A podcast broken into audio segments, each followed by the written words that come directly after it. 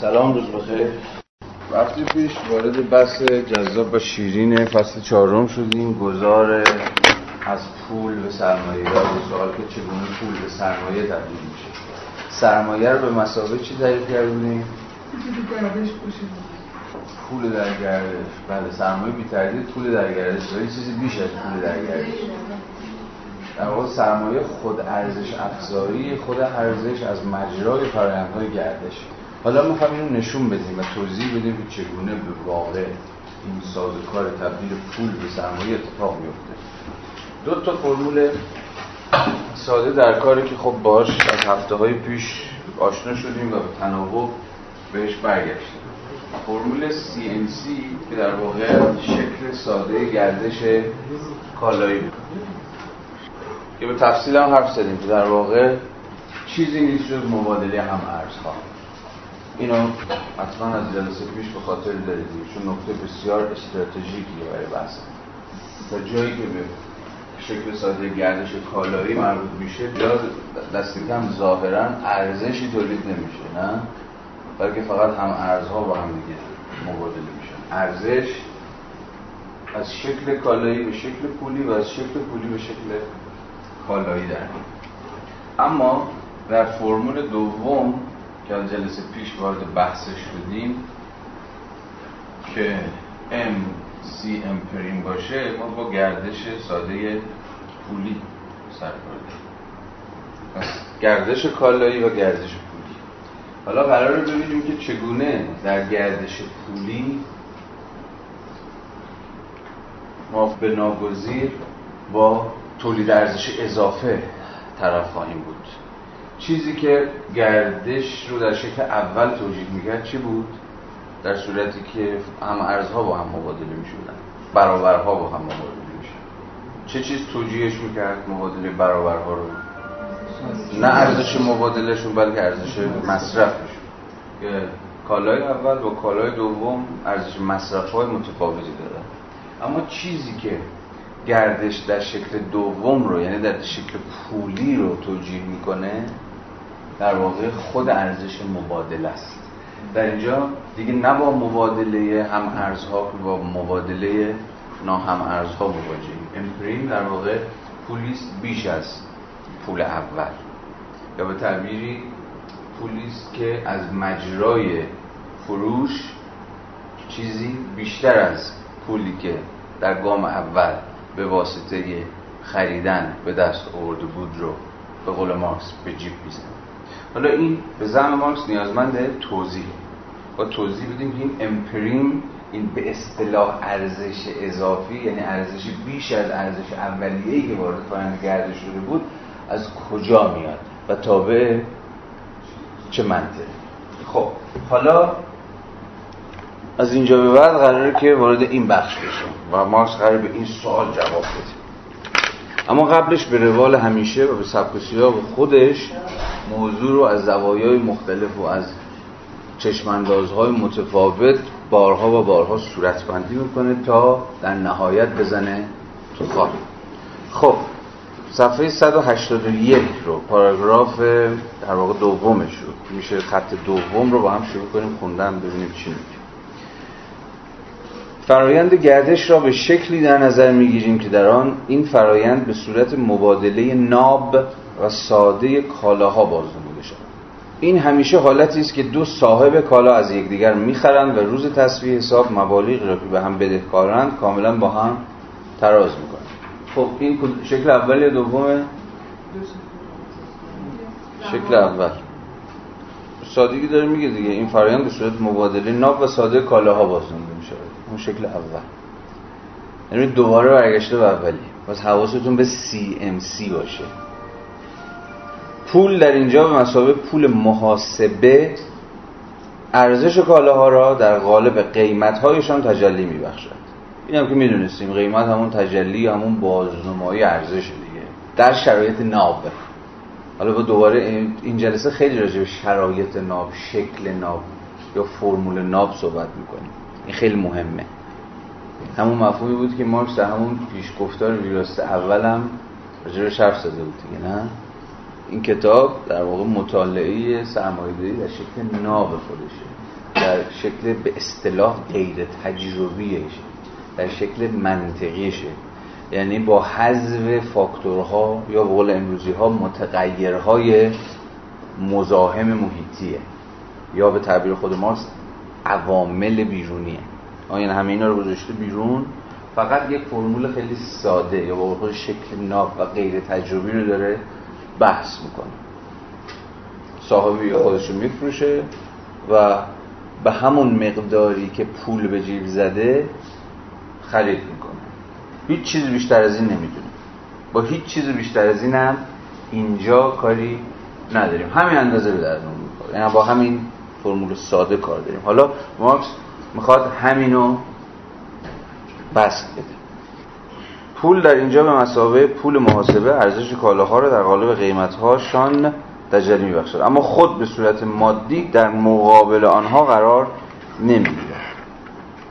اما خود به صورت مادی در مقابل آنها قرار نمی‌گیرد رو چی نامیده بود؟ اسمش باشور چی؟ پول مجازی پول ذهنی. گفت لزومی نداره که پول به واقع به شکل مادی در این فرایند وجود داشته باشه. فرضش کافیه یا به تعبیری خود کارکردش کافیه. یادتونه دیگه هفته پیش تو از چی حرف زدیم؟ که وجود کارکرد پول وجود مادیش رو می‌تونه منحل کنه یا تغییر بده به شکل تاریخی. یه صحبت هم کردیم. دیگه که تا همین امروز به صلاح به ارزهای دیجیتال و اینها رسیده. اونجایی بود که مارکس داشت از چی حرف می‌زد؟ پول کاغذی. می‌خواست توضیح بده چطور یه تیک کاغذ ظاهرا بی ارزش می‌تونه همون کارکرد تجلی بخشی به ارزش رو ایفا بود بگذاریم. مادام که ارزش های مصرفی مد نظر باشد روشن است که هر دو طرف معامله نمی‌توانند نفع هر دو طرف کالاهایی را از دست می‌دهند که آن ارزش مصرفی استفاده نمی کنند و کالاهای دیگری را به دست میآورند که نیاز به استفاده از آنها را دارند و این شاید تنها امتیازی نباشد که کسب می‌کنه. الف که شراب میفروشد و گندم می‌خرد احتمالا می‌تواند در مدت زمان کار یکسانی بیشتر از ب یعنی زاره گندم شراب بیاندازد و از سوی دیگر زاره گندم یعنی همان ب می‌تواند بیشتر از الف یعنی شراب ساز گندم تولید کند بنابراین گندمی که الف و شرابی که ب به ازای ارزش مبادله یکسانی به دست میآورند می‌تواند بیش از مقداری باشد که در صورت عدم انجام مبادله هر یک از آنان به ترتیب باید برای خود گندم و شراب تولید می‌کرد. بنابراین با توجه به ارزش مصرفی در حقیقت می‌توان گفت که مبادله معامله است که از طریق آن هر دو طرف نفع می‌کنه اما در خصوص ارزش مبادله موضوع به نحو دیگری است. یعنی در شکل دوم. کسی که زیاد شراب دارد و گندم ندارد با کسی که زیاد گندم دارد و شراب ندارد داد و ستد می‌کند آنان گندمی به ارزش 50 واحد و شرابی به همان ارزش را با هم مبادله می این عمل ارزش مبادله را نه برای این یک و نه برای آن دیگری افزایش نمی‌دهد.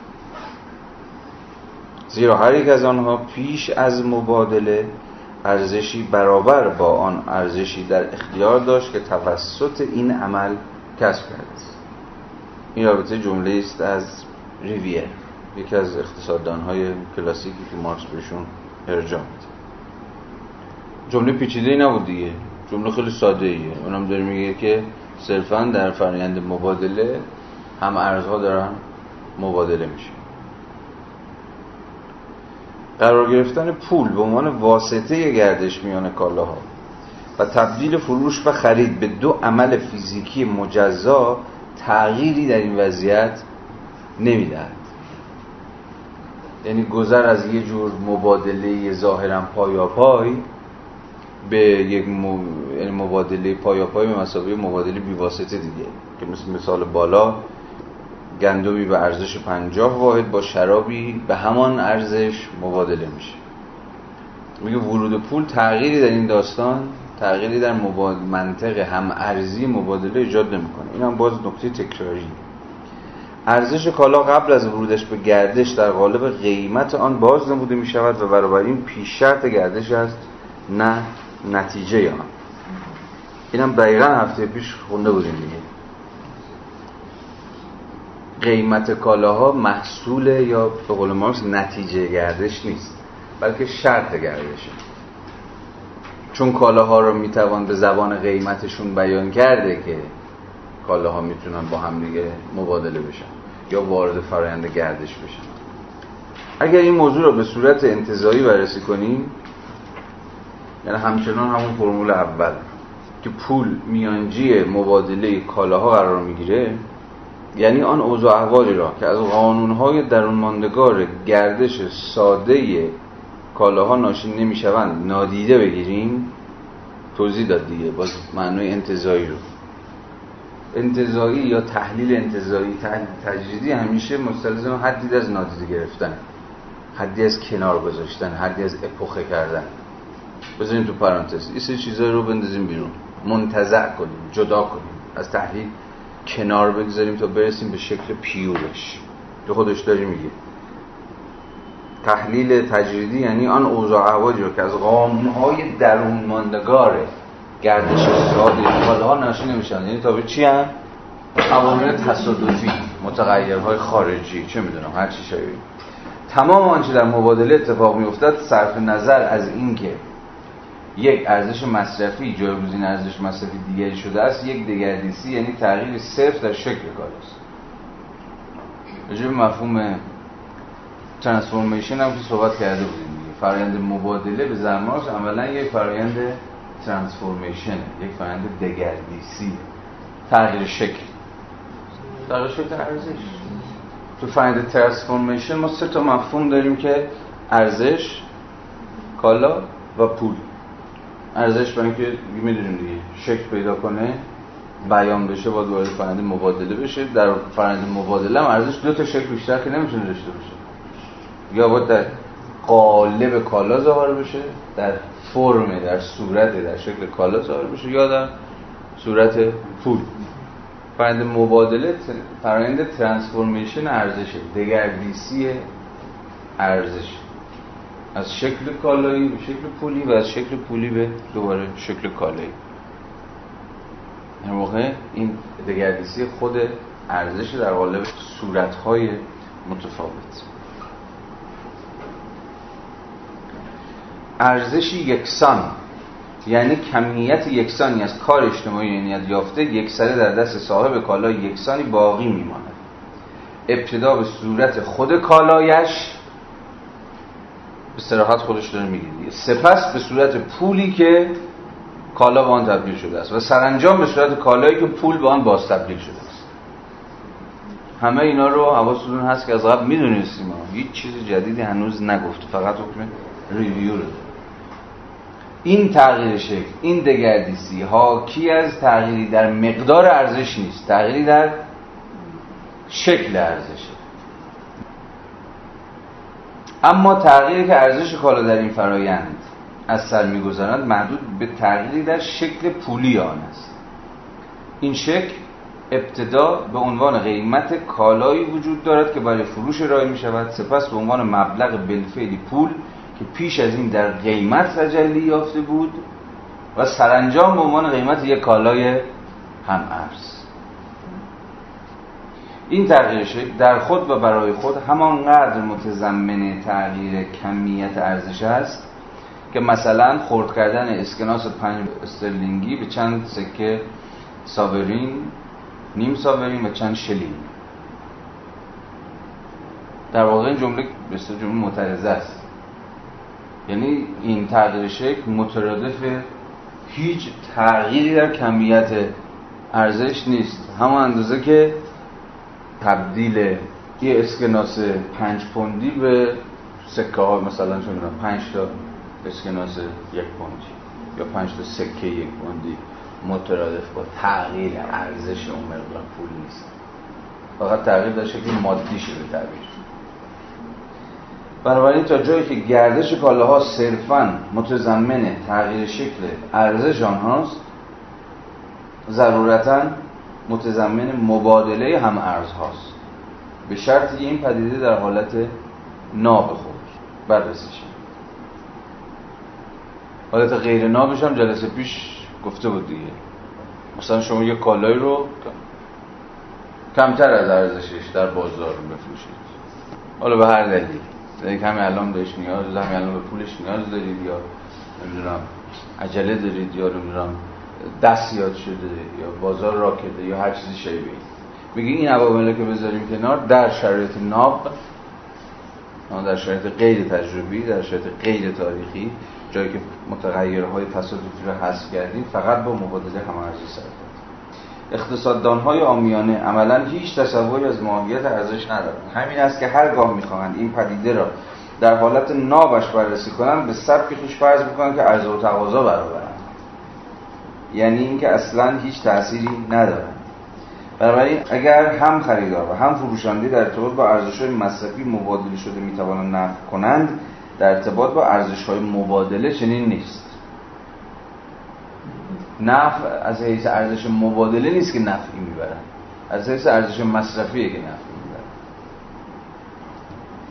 یه جور برابری در قبال ارزش مصرفی بی‌معناست چون ارزش ارزش مصرفی با ارزش مصرفی کیفیتا متفاوته. هیچ وقت توی ارزش چیز توی ارزش مصرفی پای برابری نمیاد واسه. دقیقا جمله بعدی همینه دیگه. در عوض اینجا باید بگوییم هر کجا برابری وجود داشته باشد نفی در کار نیست. این جمله هم از یه بابایی هر کجا برابری وجود داشته باشد نفعی در کار نیست. درست است که کالاها می توانند به قیمت های متفاوت با ارزششان فروخته شوند. دوباره همون موضوع مهم تفاوت بین ارزش و قیمت. اما این تفاوت به عنوان نقض قانونهای حاکم بر مبادله کالاها ظاهر می این موضوع بازم بعدها که بهش باز میگردیم بسیار اهمیت پیدا قیمت می‌تونه متفاوت از ارزش باشه. یعنی در حکم انحرافی از ارزش باشه. ولی تنها در صورتی می‌تونه که یه جور نقض قانونهای حاکم بر مبادله کالاها باشه. چون فرض قانون مبادله کالاها اینه که قیمت هیچ چیز نیست جز تجلی مقدار ارزش مندرج در هر کار. ولی در عالم واقع در بازار در اون متغیرهای تاریخی و تجربی و تصادفی و هزار یک فاکتور پیش بینی ناپذیر دیگه قیمت می‌تونه منحرف بشه از ارزش. حالا یا کمتر بشه یا بیشتر بشه.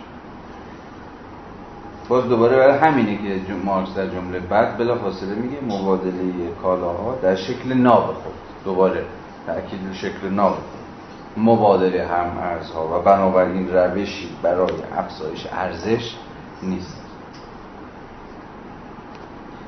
خب 284 دو اگر کالاها یا کالاها و پول با ارزش مبادله ای برابر و در نتیجه هم ارزها مبادله شوند آشکارا هیچ کس ارزشی بیش از آنچه به گردش انداخته از آن بیرون نمی کشد این جنبندی اون حرف هست.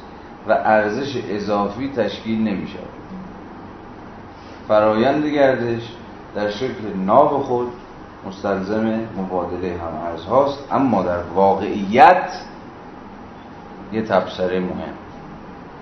اما در واقعیت فرندها به شکل ناب خود رخ بنابراین مبادله ناهم ارزها را مفروض بود به هر حال در بازار فقط صاحبان کالاها مقابل هم قرار می‌گیرند. و قدرتی که این اشخاص بر یکدیگر اعمال می‌کنند چیزی جز قدرت کالاهایشان نیست.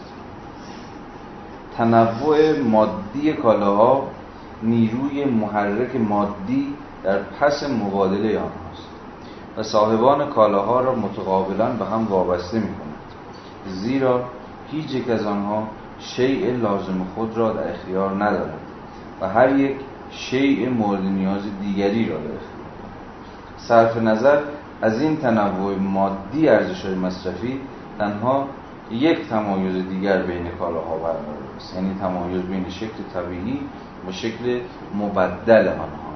یعنی تمایز بین کالا و پول.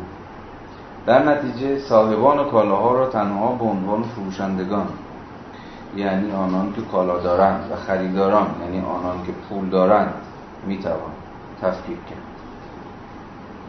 185 دو. تشکیل ارزش اضافی و بنابراین تبدیل پول به سرمایه را نه با این فرض می‌توان توضیح داد که کالاها بالاتر از ارزششان فروخته می‌شوند و نه با این فرض که پایینتر از ارزششان خریده می‌شوند. اینجا داره وارد طرح پاره ای از گزینه های مفروض برای توضیح منطق ارزش اضافی در این فرمول دوم و ردشون میشه. داره تر می‌کنه میگه خب از اینجا به بعد می‌خواد اینو توضیح بده که خیلی خوب. اینجا که در واقع فرمول دوم فرمول ساده گردش پولی که مترادف با مبادله ناهم ارزهاست این امپریم داره از کجا میاد؟ یه سری گزینه هایی رو داره مطرح می‌کنه و بلا فاصله هم داره ردشون می‌کنه. تا توضیح بده که از اینا نمیاد. اینجوری نمیشه توضیح داد. تا در نهایت برسه به صورتبندی ایجابی خودش. برای همینه که جمله به شکل منفی نوشته شده. تشکیل ارزش اضافی و بنابراین تبدیل پول به سرمایه را نه با این فرض می‌توان توضیح داد که کالاها بالاتر از ارزششان فروخته می‌شوند و نه با این فرض که پایینتر از ارزششان خریده شدند یعنی یه چیزی مثلا نتیجه تصمیم دلبخواهی فروشنده که حالا حال کرده گرونتر بفروشه و خریدار رضایت داده که گرونتر بخره نیست. با یه چیز دیگه ای با یه چیز عینی تری باید وسط باشه که بتونه ارزش اضافی بتونه بده این مسئله با وارد کردن قاچاقی روابط خارجی به بحث ساده تر نمی شود مانند نظری که فلانی می‌دهد. سرهنگ تورنز تقاضای مؤثر مبتنی بر قدرت و تمایل مصرف کنندگان است. تا با معامله پای با واسطه یا بی واسطه به ازای کالاها سهمی سرمایه را بپردازند که بیش از هزینه تولید آنهاست. این مطمئنا البته تعجب رو مارکس گذاشته. می‌بینی؟ یعنی داری میگی یعنی آقا چه حرف مهملی. حالا خود این جمله معنیش روشن دیگه نه؟ یه بابایی داره میگه تقاضای موثر. تقاضای موثر از سمت کیه؟ خریدار دیگه. خریداری که تقاضایی داره برای خرید کالا و اونقدر پول داره که بتونیم تقاضاشو از حالت ذهنی به حالت عینی در بیاره ببین میگن تقاضای موثر. و اساس اقتصاد هم مبتنی بر مفهوم تقاضای مؤثر دیگه نه تقاضای ذهنی. به اصطلاح افکتیو دیمند ما هممون پر تقاضاهای نامؤثر پر تقاضای ذهنی. چیزایی رو می‌خوایم که نمی‌تونیم بخریم نمی‌تونیم داشته باشیم. اون تقاضایی رو می‌تونه موضوع تحلیل قرار بگیره که مؤثر باشه به این معنا. یعنی واجد قدرت خرید باشه. خب تقاضای مؤثر مبتنی بر قدرت و میل مصرف کنندگان است. قدرت و میل مصرف کنندگان است. تا با معامله پای پای با واسطه یا بی واسطه به ازای کالاها سهمی از سرمایه را بپردازند که بیش از هزینه تولید آنهاست. یعنی گویا این بابا صرفا داره مسئله تقاضای مؤثر رو یعنی چی؟ فرایند خرید رو یعنی به چی تقلیل میده؟ به یه تمایل یا قدرت مثلا قدرت پول خریدار در اینکه کالا که می‌خواد بخره رو بیش از هزینش بیش از هزینه تولیدش یا به زبان ما بیش از ارزشش بخره. کل قضیه رو یه جورایی داره با یه جور سوبژکتیویسم داره سرش رو هم میاره انگار. یعنی تمایل ذهنی خریدار به خرید یک کالا بالاتر از ارزشش. ولی مارکس میگه قضیه اصلا با قدرت و تمایل خریدار مربوط نمیشه. یا مثلا به زرنگ بودن فروشنده. فروشنده بچه زرنگی می‌تونه مثلا بندازه به طرف چیزی رو بالاتر از قیمتش. اما چرا روابط خارجی؟ این مسئله با وارد کردن قاچاقی قبل از اینکه بگیم روابط خارجی چرا وارد کردن قاچاقی؟ وارد کردن قاچاقی یعنی مورد غیر مربوط عامل غیر مربوط یه چیزی شبیه همین دیگه. این مارکس فرض گرفته بود که می‌خواد که منطق سرمایه رو به اتکای قوانین درون ماندگار خودش توضیح بده. و بگیم ما باید تا آخر به این روش وفادار بمونیم. نباید میشه که قاشقی یعنی بدون, یعنی بدون توافقی که از حیث متدولوژیک با هم کرده بودیم یه چیزی رو بچپونیم تو تحلیل. تا مثلا بتونه ما یه ماجرای توضیح بده. و به این ما هرچی روابط خارجی اینجا اسمشو می‌ذاره. روابط خارجی این همون متغیرهای بیرونی. شرایط تصادفی. تمایل یک مثلا خریدار ساده دل که مثلا یک کالایی رو حاضر شده که از یک فروشنده زبر زرنگ مثلا با قیمت خیلی بیشتری بخره. اینا عوامل تصادفیه یا به قول خودش در اینجا روابط خارجیه که به شکل قاچاقی وارد تحلیل شده. خارج از فرایندی که ما از گردش کردیم. دقیقا. خارج از منطق تحلیل ما. یا به تعبیر بهتر خارج از منطق تحلیل انتظایی ما. صحبتش کردیم دیگه نه؟ اما ابتدای صفحه 182 که معنای تحلیل تجریدی یا انتظایی چیه؟ خب. ادامه. تولید کنندگان و مصرف کنندگان در گردش تنها به عنوان فروشنده و خریدار با هم روبرو میشن این ادعا که منشأ ارزش اضافی کسب شده توسط تولید کننده در این است که مصرف کنندگان برای کالاها پولی بیشتر از ارزش آنها می‌پردازند تنها به منزله تغییر دادن این عبارت ساده است که صاحب کالا در مقام فروشنده این امتیاز را دارد که گرانتر بفروشد. دقیقا همین حرفی رو که الان داشتیم می‌زدیم رو حالا مارکس به زبان خودش. و حواستون هست که اینجا ادعا رو داره مطرح می‌کنه و بلا فاصله داره ردشون می‌کنه. بگی پس این داستان امپریم رو با گرونتر فروختن و گرونتر خریدن در فرایند مبادله نمیشه توضیح داد. اما خریدار نیز به همان درجه باید کالاهایی را تولید کند که پولش نماینده آنها یا نماینده تولید کننده آن کالاست. بنابراین یک تولید کننده در مقابل تولید کننده دیگری قرار می‌گیرد. ویراست فرانسه شاید یه ذره روشنتر بشه. اما خریدار نیز یا کالایی را تولید کرده که به پول تبدیل شده یا جای تولید کننده را گرفته است. بنابراین در هر دو قطب تولید کننده ها قرار دارند یعنی میگه خود این چیز تو همون باز دوباره فرآیند دوم این سی ام که فرآیند چیه؟ فروش دیگه. خود فرآیند فروش برای کسی که میفروشه و فرآیند خریده برای خود خریدار. ولی حواستون هست که ماش گفته بود صفحات پیش که خریدار و فروشنده دو تا نقش ذاتی نیستن دیگه.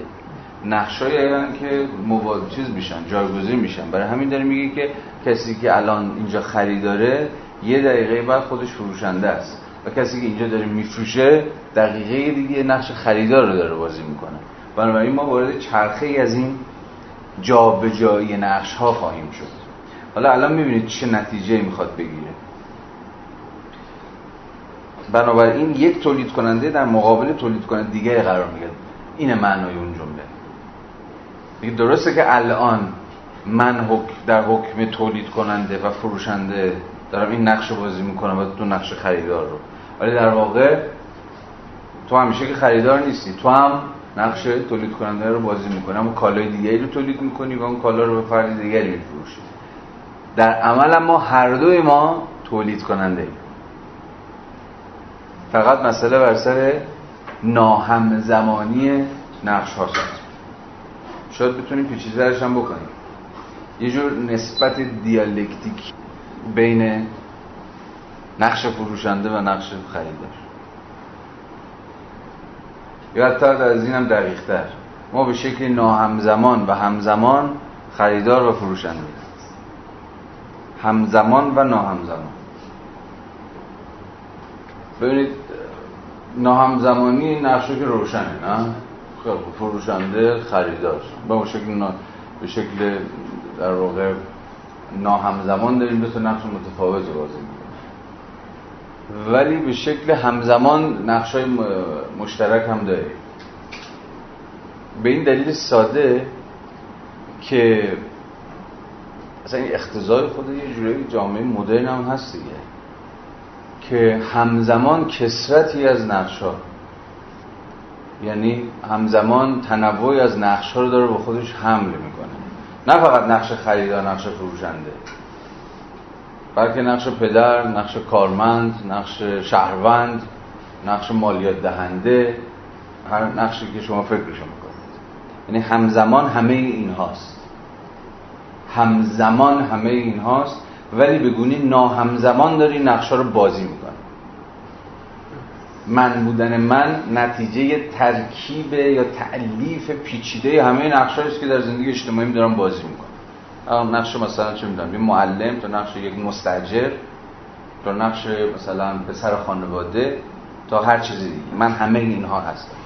همزمان همه اینها هست ولی در یک لحظه مشخص یکی از اینها بیشتر نمی‌تونم باشه. فکر می‌کنم که همین رو میشه آورد توی مثال خودمون.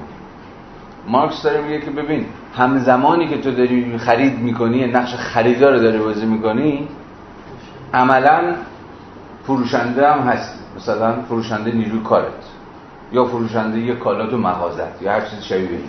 همزمان همه اینهایی. ولی به گونه ناهمزمان بر حسب اینکه الان مثلا رفتی تو سوپر می‌خوای خرید کنی یا الان رفتی توی کارخونه قرار نیروی کار خودتو بفروشی یعنی یه زمانی بخری یه زمانی بفروشی این نقشه رو جابجا بنابراین یک تولید کننده در مقابل تولید کننده دیگر قرار می‌گیره مارکس نمی‌تونست این جمله رو بگه اگر که به این همزمانی ناهمزمانی و همزمانی نمی‌تونست فکر کنه. چون تو فرند مبادله و حال فقط یه نفر تولید کننده است. و یه نفر مصرف کننده است. یا یه نفر عرضه است یه نفر تقاضا است. یه نفر فروشنده است یه نفر خریدار. ولی داره میگه در عمل دو تا تولید کننده در برابر هم قرار گرفتن و فرض مارکس هم فرض قرن 19 همی مارکس هم اینه که جامعه سرمایه‌داری همه تولید کننده به سبک‌های مختلف در سطوح مختلف در سویه های مختلف. به تعبیر دیگه همه باید کار کنن. هیچ کس نمی‌تونه بخوره بخوره هیچ کس مصرف کننده صرف نیست. و به اون معنا هیچ کس تولید کننده صرف. اینها moment های یک فرایند واحدن. اینجاست که دوباره فصل اول گروندریسه بسیار مهم میشه. بخش اول دوم مارکس به تفصیل راجب همپیوندی تفکیک ناپذیر moment تولید moment توزیع و moment مصرف صحبت کرد حالا اینو شما مفروض بگیرید که در مارکس اینها از هم جدا نیستن. چون جدا نیستن می‌تونه این حرف رو بزنه. به این فرد مبادله عملا دو تا تولید کننده کنار هم قرار می‌گیره. حالا ببینید چیکار می‌خواد بکنه. این فرضش رد شده دیگه. یعنی تو قرن سرمایه داره قرن 21 که دیگه یعنی طبقه متوسطی داره که فقط مصرف کننده خب یه سوال ساده پیش میاد دیگه. طبقه متوسط از کجا میاره؟ اگه فقط قرار مصرف کننده باشه مصرفش این قدرت مصرف قدرت خرید بذار اسمشو بذاریم دقیق‌ترش. این قدرت خریدش از کجا میاره؟ هیچ پاسخ جزئی نداریم که از کارش. خب؟ حالا کارش بله بسیار متفاوته. مثلا از کارگر معدن مثلا آب مثلا. خیلی با این متفاوته. ولی در نهایت طبقه متوسط هم به تعبیری داره نون بازوش می‌خوره. ولی با تفاوت شرایط کار سبک و سیاق کار نمی‌دونم دستمزدها و غیره و غیره. این چیزی که تو میگی شاید بتوانیم در قبال کسانی به کار ببریم که مثلا تورستن ببلن اسمش گذاشته بود لژر کلاس طبقه تناسا. به تعبیر امروزی ما طبقه بچه پول دارا ریچ کیدزا کار ریچ کیدزا باباشون زحمت می‌کشه. ولی طبقه تناسا به نظر هنوز تعبیر دقیق تریه. وبلن هم توضیح می‌داد دیگه. این طبقه این لژر کلاس از کجا آمده ببینا اغلب چیزن. اغلب بورس بازان توی سرمایه‌داری مالی. اغلب سرمایه بادآورده دارن. اغلب نوکیسن. و اغلب هم اهل مصرف تجملی و تظاهری. یا به تعبیر دورایی هم تعبیر امروزی هم تعبیر مارکسی اینا اغلب کسایی که با پول پول می‌سازن. یعنی بخش سرمایه‌داری به اصطلاح اینجا ربایی. یه تعبیر دقیق در سرمایه‌داری مالی هم. بانک بازا و سفت بازا و نزول خارا و فلان حالا اینا رو به نظر دقیق میشه توضیح داد که مثلا در این سرمایه‌داری متأخر فرض کن version جمهوری اسلامیاییش کیا رو میشه در شمار طبقاتی فرض کرد که بدونی که تولید کنن فقط مصرف کنن می‌تونیم به چنین option ی فکر بکنیم. بله وجود داره. ولی دست کم مارکس داره این فرض می‌ذاره کنار و داره جامعه سخن میگه که همه به اون اندازه که کار می‌کنن به اندازه که تولید می‌کنن مصرف هم می‌کنن. یعنی همزمانی که تولید می‌کنن مصرف هم می‌کنن. هیچ طبقه ای نداره که فقط یکی از اینها باشه. حالا برگردیم به متن تفاوت بین آنها تفاوت بین اون دو تا تولید کننده که یکی در این لحظه خاص داره نقش خریدار رو بازی می‌کنه یکی نقش فروشنده رو. تفاوت بین آنها در این است که یکی می‌خرد و دیگری میفروشد. جالبتر شد. در میگه هر دو تولید کننده من تو هر دو تولید کننده ایم من, من دارم چیز تولید می‌کنم تو هم داری چیز تولید می‌کنی. فقط تفاوت اینه که در این لحظه من دارم اون چیزی که تولید کردم از پیش رو میفروشم و تو داری رو می‌خری. بازم صرفا ایفای متفاوت نقش هاست. این هم که صاحب کالاها تحت عنوان تولید کننده کالاها رو بالاتر از ارزششان میفروشد و تحت عنوان مصرف کننده پول بیشتری برای آنها می‌پردازد حتی یک گام نیز ما رو به حل مسئله نزدیکتر نمی کند یعنی حل همین مسئله که این امپریم از کجا اومده؟ ارزش اضافی چگونه تشکیل شده؟ گرون فروشی گرونتر میفروشیم چیزی رو میگه توضیح نداد. بنابراین مدافعان پیگیری نظری نادرست که منشأ ارزش اضافی افزایش اسمی قیمت ها یا امتیازی است که فروشنده با گرانتر فروختن از آنها برخوردار می شود باید فرض کنند که طبقه خریداری وجود دارد که نمی فروشد یعنی طبقه مصرف کننده ای که تولید نمی کند یعنی هم بحثی کردن از منظر کنونی ما یعنی گردش ساده وجود چنین طبقه توضیح ناپذیر است. پس مارکس چند تا مفروض الان گذاشت کنار دیگه. طبقه وجود نداره که فقط مصرف کنه تولید نکنه. فرض دوم چیزی به نام افزایش اسمی قیمت ها نمی‌تونه ارزش اضافی رو یا به تعبیر بهتر منشأ ارزش اضافی خواستگاه ارزش اضافی رو منطق تشکیل ارزش اضافی رو توضیح بده. 187 دو. ما هر قدر هم دور خود بچرخیم نتیجه نهایی تغییری نمی کند اگر هم ارزها مبادله شوند هیچ ارزش اضافی به دست نمیاد اوکی اینی که می‌دونستیم. این اولی و اگر غیر هم ارزها مبادله شوند یعنی در حالت دوم باز هم نتیجه همان است. گردش یا مبادله کالاها هیچ ارزشی ایجاد نمی کنند یعنی از درون خود گردش به خودی خود ارزش تولید نمیشه. اکنون می‌توان درک کرد که چرا در تحلیل خود از شکل اساسی سرمایه که سازمان اقتصادی جامعه مدرن را تعیین می‌کند شکل‌های معروف یا به عبارت دیگر شکل‌های عهد عتیق آن را یعنی سرمایه تجاری و سرمایه ربایی را یک سره کنار گذاشتیم. صفحه 179 بحث سرمایه تجاری و سرمایه ربایی رو به مسابقه اشکالی از سرمایه که نسبت به اصطلاح سرمایه صنعتی متقدم ترند و به قول خود مارکس در اینجا اشکال عهد عتیقی سرمایه رو معرفی کرد ازشون صحبت کرد ولی تحلیلشون نکرد گذاشت کنار. ولی الان دوباره می‌خواد برگرده و توضیح یه بار دیگه می‌خواد اینا رو توضیح ببینید شکل MC امپریم یعنی خریدن برای گران فروختن به نابترین صورت خود در سرمایه تجاری راستین ظاهر میشه. از سوی دیگر کل این حرکت در چارچوب سپر گردش اتفاق میافتد. با این همه چون توزیع تبدیل پول به سرمایه و تشکیل ارزش اضافی فقط با استناد به گردش ناممکن است فقط با استناد به گردش ناممکن این قید فقط خیلی مهمه. در انتهای این بخش خواهید دید. یعنی برای توضیح ارزش اضافی حتما باید پای فرایند گردش کشید وسط. یعنی بدون گردش ارزش اضافی نمی‌تونه محقق بشه. اما برای توضیح منطق تشکیل ارزش اضافی فقط نمیشه پای گردش رو وسط کشید. این دوباره به نظرم یکی از کلیدهایی است داخل پرانتز. یکی از کلیدهایی است که ما رو به بحث متأخر بین مارکسیستا که ارزش در دقیقه تولید یا ارزش در دقیقه مصرف یا در دقیقه گردش دوباره ما رو به اون برمیگردونه و پاسخ پیچیده مارکس. که به طرز عجیبی هیچ یک از مارکسیستا این پاسخ مارکس رو ندیدن.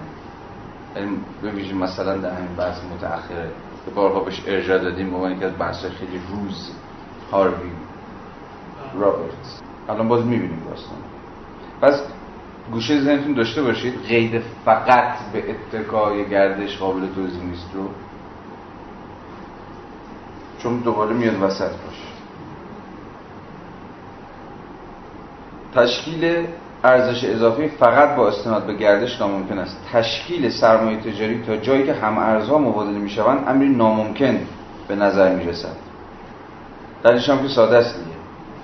اگه مبادله هم ارزها باشه اصلا تجارت بی‌معناست کار بسیار ابزورد خواهد بود. یه کالایی رو فرض کنید به همون مقداری به همون پولی که خریدی به همون مقدارم بفروش ابلهانه در از این وجود نداره. بنابراین به نظر می‌رسد که سرمایه تجاری فقط می‌تواند از امتیاز دوگانی استنتاج شود که تاجری نسبت به تولید کنندگان فروشنده و خریدار کسب می‌کنند و انگلوار خود را بین آنها جا می‌زند. داره میگه ببین این بابا یعنی کی؟ این تاجر. یه امتیاز داره. امتیاز دوگانه داره. نسبت به کی؟ هم نسبت به کسی که داره ازش می‌خره که اون ور بازاره. هم یه امتیازی داره نسبت به این ور یعنی مصرف کننده که این سوی بازاره که از هم دیگه هم بیخبره. یعنی این تولید کننده تولید کننده اولیه نسبت به این مصرف کننده نهایی این دو تا هم دیگه نمی‌شناسن دو تا بیخبرن. این وسط یه بچه زرنگی هست که اسمش تاجره. این این امتیازو داره که هم تولید کننده رو می‌شناسه. اصلا می‌دونی که بابای اون سر مثلا بازار هست که یه کالایی داره تولید می‌کنه. با قیمت معقولی هم داره میفروشه ولی بلد نیست بیاره تو بازار به دست مصرف کننده برسونه. میره از اون می‌خره و از اون طرف هم می‌دونیم وسط یه چیزی وجود داره. یه نیازی هستی بلان یعنی برای همین که میگه انگلوار بین این دوتا بین تولید کننده اولیه و مصرف کننده نهایی وساطت می‌کنه و میانجیگری منطقش خیلی ساده است. یعنی با عقل سلیم روزمره ما اونجوره دیگه. با منطقی که در واقع هممون داریم توش زندگی می‌کنیم. این در واقع منطق ساده کل business ه. هیچ چیزی از این ساده تر نیست. نه؟ مثلا میگه اصلا بخش common sense هممونه دیگه. هممون این منطق خیلی دو دو تا چهار تایی می‌شناسیم می‌دونیم اصلا business اینجوری کار می‌کنه. در واقع اینجا تاجر همون دلاله. برای همین که میگه انگلوار بین این دوتا قرار می‌گیره. در این معناست که فرانکلین می‌گوید بنجامین فرانکلین یکی از در واقع پدر یکی از گنده های چیز گنده های آمریکا فرهنگ آمریکای اولیه آمریکای قرن 19 هم. جنگ راهزنی و تجارت تقلب است. چون فرانکلین که گنده های چیز دیگه. در واقع فرهنگ کار آمریکاییه. برای همین هست که ماکس وبر یکی از کسایی که به شدت در اخلاق پروتستان روی سرمایه‌داری بهش ارجاع میده همین بنجامین فرانکلین. اتفاقا اخیرا همین کتاب خاطراتش به فارسی ترجمه شد. اگر دستتون رسید به نظرم بخونید. خیلی از منظر سرمایه‌داری پژوهی یا ادبیات سرمایه‌داری پژوهی مهم این کتاب بنجامین فرانکلین. اینا بخشی از اون چیزن دیگه. پروتستان های سخت کوشن که تجارت و business و سرمایه‌داری تجاری براشون خیلی منحوس هستن. برای میگه آقا تجارت تقلبه. هیچ کاری نکردی؟ آقا یه کالایی رو ارزونتر می‌خری گرونتر میفروشی. ناشیزشون فرصت طلبی و شناخت نبض بازار و اینجور چیزاست. اگر نخواهیم ارزش افزایی سرمایه تجاری را صرفا با تقلب نسبت به تولید کنندگان کالا. و احتمالا مصرف کننده کالا نیز ایزن که مارکس نمیگه. توضیح دهیم بررسی مجموعی متولی از عناصر میانی ضروری است. عناصر میانی. که در اینجا هنوز یک سر غایبن یعنی در شکل ساده گردش غایبن زیرا تنها پیشنگاشت ما در اینجا گردش کالا و عناصر بسیط آن است. عناصر ساده آن است. عناصر میانی یعنی چی؟ مجموعه متولی از عناصر میانی ضروری است. ضروری است برای چی؟ برای اینکه بخوایم تجارت رو به صرف تقلب تغییرش ندیم. نگیم آقا ارزش افزایی که در تجارت اتفاق میفته که بله همونجوری اتفاق میفته. اگه نخوایم صرفا بگیم تقلب و سرش هم بیاریم اگه بخوایم با چیز غیر از تقلب توضیحش بدیم ارزش افزایی سرمایه تجاری رو به قول این بابا باید پای مجموعه متولی از عناصر میانی رو بکشیم وسط. عناصر میانی یعنی میانی بین چی و چی؟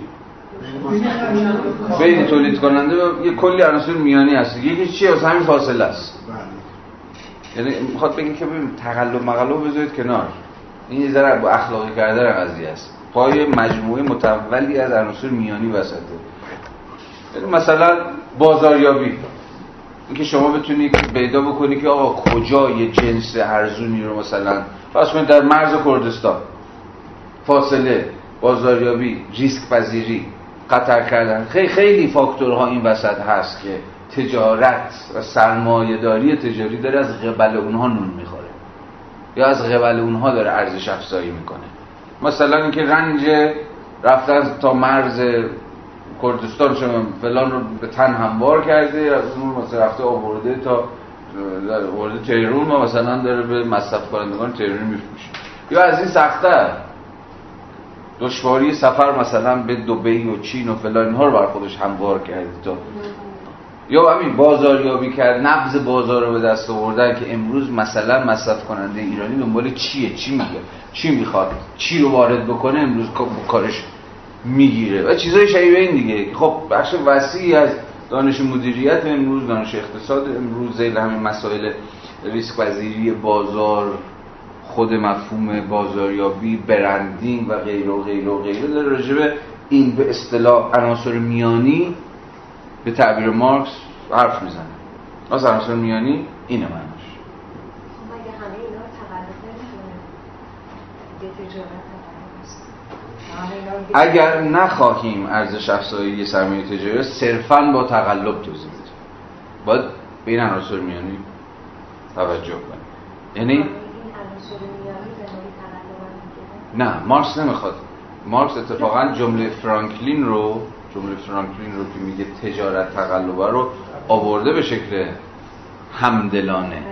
ولی می‌خواد بگه ببین برای توضیحش به صرف تقلب نمیشه بسنده کرد.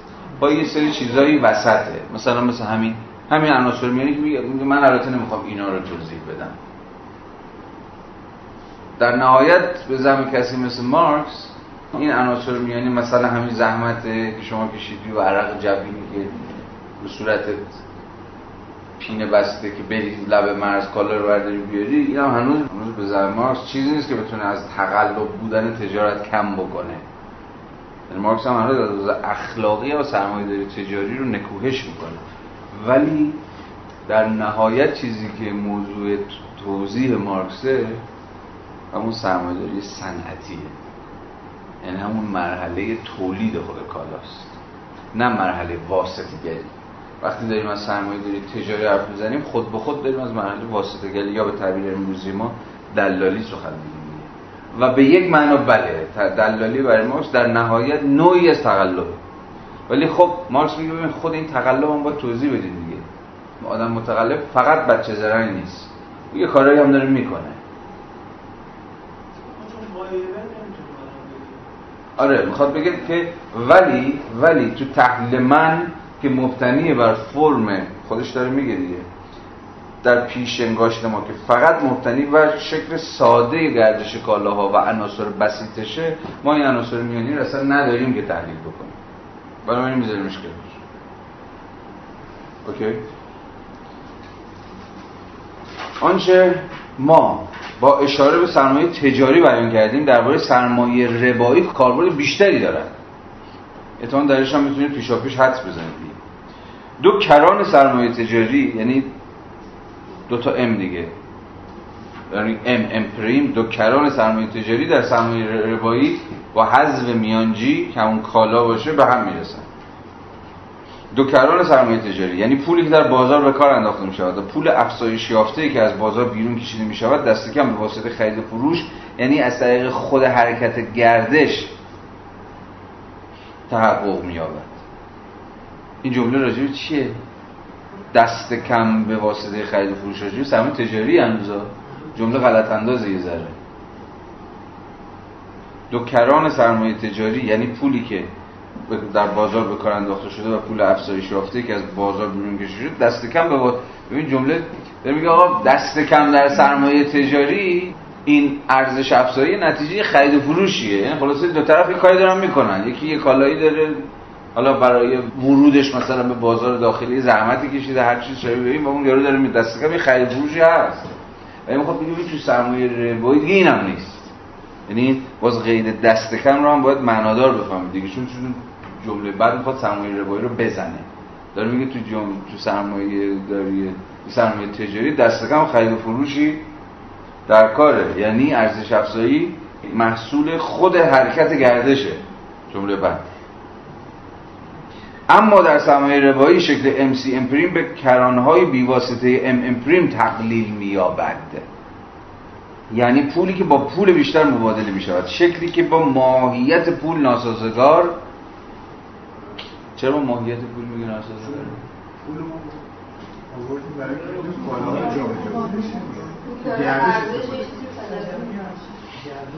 برای از اینکه تجلی گردش دو تا کار حواستون باشه دیگه. دو تا کارکرد پول. مقیاس ارزش دو وسیله پرداخت یا وسیله گردش گردش کالاها. یا به تعبیر میانجی گردش کالاها. توی ام امپریم پول هیچ کدوم این کار نه مقیاس ارزش چیزیه و نه وسیله گردش کالاهاست. یعنی پول داره خودش رو تولید می‌کنه. و بنابراین از منظر مبادله کالاها توضیح ناپذیر است. همینجاست که ارسطو می‌گوید. از آنجا که خرماتیستیک یادتونه دیگه هفته پیش تفاوت خرماتیستیک با اکونومیک. اکونومیک همان فن تولید کالاهای معیشتی مورد نیاز بود. خرماتیستیک فن ثروت اندوزی که دیگه پیوندهای خودشو با ارزش مصرف قطع کرد.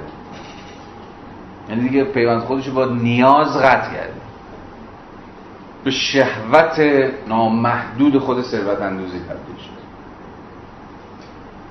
از آنجا که خرماتیستیک دو گانه است یک بخش آن به تجارت و بخش دیگر به اکونومیک تعلق دارد. جالب اکونومیک و تجارت هم جدا می‌کنه. بخش اخیر یعنی اکونومیک ضروری و ستودنی است اکونومیک میگه ضروریه دیگه چون با نیازهای معیشتی انسان ها سر کار داره.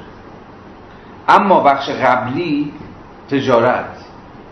در پیوند با خود خرماتیستیک. بر گردش استوار است و به حق مظلوم. اینو ارسطو داره میگه.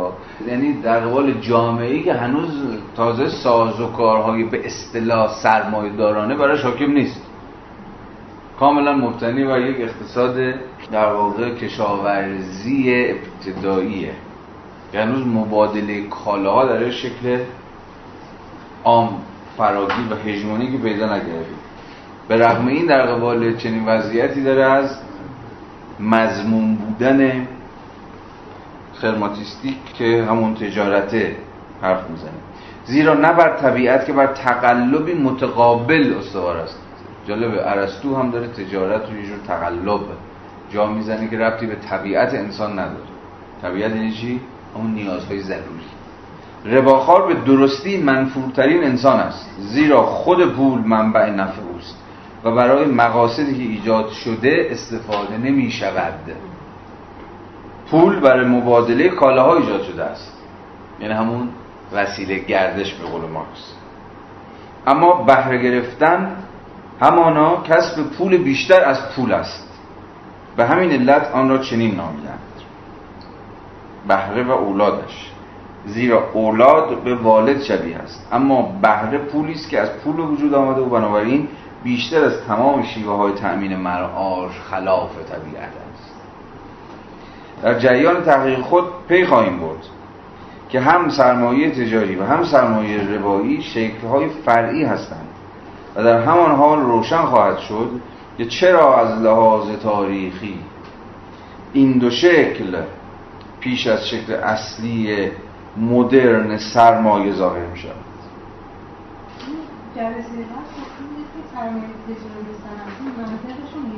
ولی خب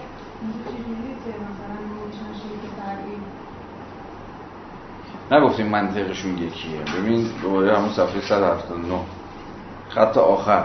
MC پریم در حقیقت فرمول عام سرمایه در شکلی است که بیواسطه در قلمرو گردش ظاهر می شود گفتیم MCM حالا اگر هر چی گفتم الان دقیقش می‌خوام بکنم رو خود مارکس داره MCM پریم فرمول عام هر شکلی از سرمایه است.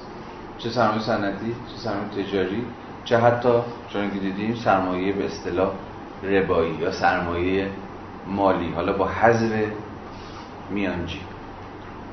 اما در هر کدوم از اینها سرمایه تجاری، سرمایه ربایی و سرمایه صنعتی که به قول مارکس سرمایه صنعتی شکل اصلی مدرن سرمایه است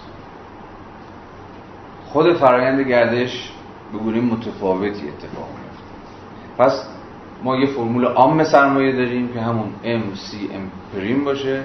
که در اشکال متفاوت سرمایه به گونه متفاوتی ارزش افزایی می‌کنه یا به گونه متفاوتی به گردش میفته این یه نکته. نکته دوم اینه که مارکس در اینجا فقط میگه از لحاظ تاریخی سرمایه ربایی و سرمایه تجاری مقدمه بر سرمایه داری صنعتی بود. خب اینو می‌تونیم راحت هم حدس بزنیم میگه نه؟ سرمایه صنعتی یه جورایی پدیده قرن 18 هم 19 همیه یا به تعبیر بهتر نیمه اول قرن 19 همه که ما با انقلاب صنعتی تولید ماشین های بخار و غیر و غیر مواجه میگه که عملا فرایند تولید رو هم متفاوت می‌کنه. تا پیش از این ما سرمایه داری داریم و حتی سرمایه داری صنعتی هم داریم. ولی شکل هژمونیک سرمایه بیشتر سرمایه تجاری در کنار یه جور سرمایه داری صنعتی ابتدایی. از لحاظ تاریخی فارغ از پسا مارکسیست هایی که سعی کردن تاریخ سرمایه داری رو بنویسن و توضیح بدن این وبر بود که سعی کرد توضیح بده منشأ شکلی سرمایه داری صنعتی رو در قرن 17 هم و 18 هم خواستگاه قبل از انقلاب صنعتی. و بعد ورنر زومبارت بود که یه جورایی در نقد زمینی وبر یه قدم باز یعنی توضیح سرمایه به اصطلاح ربایی رو به مسابقه شرط پا گرفتن سرمایه تجاری صنعتی. و برای همین هم بود که رفت عوض وبر که رفت سراغ پروتستان ها زنباد رفت سراغ یهودیان و کتاب حیات اقتصادی یهودیان رو نمیشه که به فارسی خوبی هم ترجمه شد. یعنی زومبارد از لحاظ تاریخی یه پله رفت عقب‌تر چون معتقد بود که باید بتونیم توضیح بدیم آره سرمایه ربایی چگونه شکل گرفت؟ یا به تعبیر پول کجا چگونه انباشته شد؟ و, و این خودش منشأی شد برای امکان شکلگیری سرمایه تجاری و بعد صنعتی. خود مارکس هم اینجا به زبان بی زبانی داره اینو تایید می‌کنه دیگه. سرمایه تجاری و سرمایه مالی پس از حیث تاریخی از سرمایه صنعتی متقدم ترن اما اون چیزی که در سرمایه مدرن هژمونیکه و به قول او شکل اصلی سرمایه مدرنه سرمایه صنعتی کارمحوره هنوز تا اینجا پای کار هنوز نیاد واسه. حواستون هست. تا اینجا ما چیزی به کار و اینا هنوز ندیم فقط در درون گردش. گردش کالاها و گردش بود ولی از اینجا به بعد قراره که پای کار بیاد وسط تا بتونه توضیح بده همین منطق پرسش ارزش افزایی نشان دادیم که ارزش اضافی نمی‌تواند از گردش به وجود آید و بنابراین برای اینکه ایجاد شود باید چیزی در پس صحنه رخ دهد که در خود گردش مشهود نیست. اما آیا ارزش اضافی می‌تواند در جایی غیر از گردش که مجموعه تمامی مناسبات متقابل صاحبان کالاس ایجاد شود؟ صاحب کالا بیرون از گردش تنها با کالای خود رابطه دارد. تا جایی که ارزش آن کالا مد نظر است این رابطه محدود به این است که آن کالا کمیتی از کارش را در بر می‌گیرد که بنا به قانونهای اجتماعی معینی سنجیده می شود این کمیت کار در مقدار ارزش کالایش تجلی مییابد و چون مقدار ارزش بر حسب پول محاسبه بازنموده می شود این کمیت نیز در قیمت مثلا ده پوند استرلینگ بازنموده می شود اما کار صاحب کالا بازنمودی دوگانه ندارد. کار صاحب کالا بازنمودی دوگانه ندارد. معنای بازنمودی دوگانه رو الان ببینید. یعنی این گونه نیست که این کار هم در ارزش کالا و هم در کمیت مازاد بر ارزش بازنموده بشه. یعنی اینجوری نیست. یعنی هم در قیمت ده پوند استرلینگ و هم در قیمت یازده پوند استرلینگ که ارزشی بیش از ارزش خود آن است بازنموده نمی شود. صاحب کالا می تواند با کارش ارزش ایجاد کند. اما نمی تواند ارزش ایجاد کند که خود افزایی کند. وی می تواند ارزش کالایی را با افزودن کاری تازه به آن. و بنابراین ارزشی بیشتر و ارزش موجود بیافزاید. مثلا از چرم کفش بسازند اکنون همین ماده ارزش بیشتری دارد. زیرا دارای مقدار کار بیشتری است.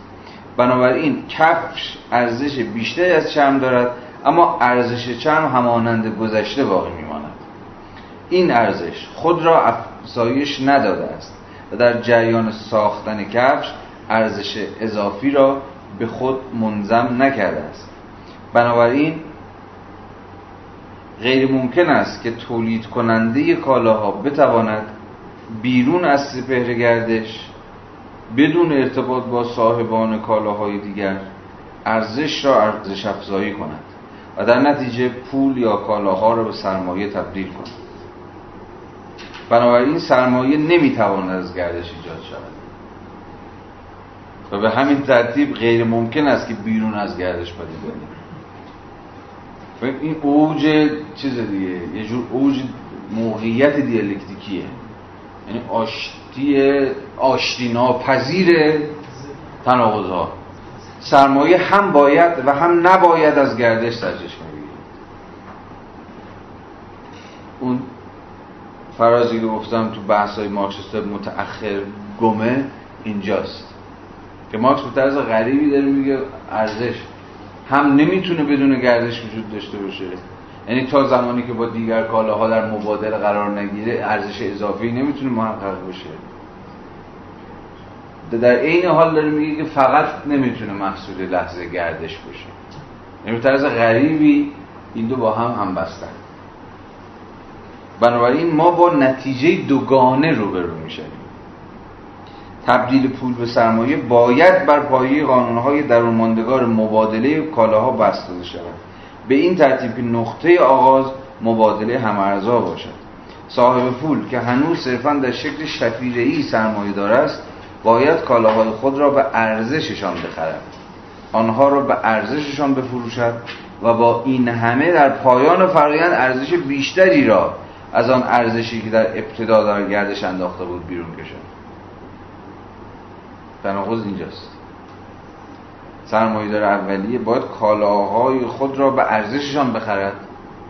آنها را به ارزششان بفروشد ولی در آخر یه چیزی بیشتر از این ارزش ها به جیب بزن حالا مسئله اینه که این چطور ممکن. ظهور او به عنوان پروانه باید و نباید در سپهر گردش اتفاق افتاد. شرایط مسئله این هاست رودس اینجاست. همینجا و همین الان جست بزن. با الهام از همون جمله معروف هگل در مقدمه عناصر فلسفه هفت یه بار دیگه جمله رو ببینید سرمایدار باید کالا رو به ارزشش بخره. یکی از مهمترین کالاهایی که سرمایدار باید بخره برای اینکه خط تولیدش رو بندازه چیه؟ خود نیروی کار دیگه خود نیروی کار هم کالاست که. حالا در ادامه خواهیم. میگه سرمایه دار نیروی کار به مسابقه کالا رو به اندازه ارزشش می‌خره. حالا با ارزش نیروی کار هم آشنا خواهیم شد دیگه. ارزش نیروی کار هم مثل هر ارزش دیگه مقدار زمانی که صرف تولیدش شده. و مارکس میگه صرف باز تولیدش. کالاها رو که داره تولید کرده باید به ارزششون بفروشه. این دومیه. معادل مقدار کاری که صرف تولیدشون شده. و در این حال باید یه چیزی و با این همه در پایان فرایند ارزش بیشتری از آن ارزشی در ابتدا در گردش انداخته بود رو به جیب بزن. بازم برگشتیم سر اصل داستان. چگونه این این ارزشی که در آخر فرایند تولید از مجرای فروش ارزشش بیشتر از ارزشی که سرمایه‌دار در ابتدا به گردش انداخته بود از کجا میاد؟ مارکس می‌خواد در یک کلمه تکلیف روشن کنه دیگه. از کار نیروی کار. کار نیروی کاره که ارزش بیشتری از ارزش اولیه تولید می‌کنه. الان مسئله سر ارزون خریدن یا گرون خریدن ارزش نیروی کار الان هنوز نیست. مسئله فقط سر اینه. که سرمایه داری زمانی ممکن میشه که شما ارزشی بیش از ارزشی که به جریان انداختی. یا به زبان اقتصاددان های امروزی پولی بیشتر از پولی که وارد بازار وارد کارخونت کردی وارد کسب و کارت کردی وارد بنگاهت کردی رو بتونی بیرون بکشی بتونی حاصل کنی. به زمان این فقط می‌تونه محصول کار ارزش آفرین نیروی کار باشه. حالا توی قسمت دوم بحثمون این ماجرا رو دنبال می‌کنه وارد احتمالا تعیین کننده ترین بخش شده. فروش و خرید نیروی کار. چون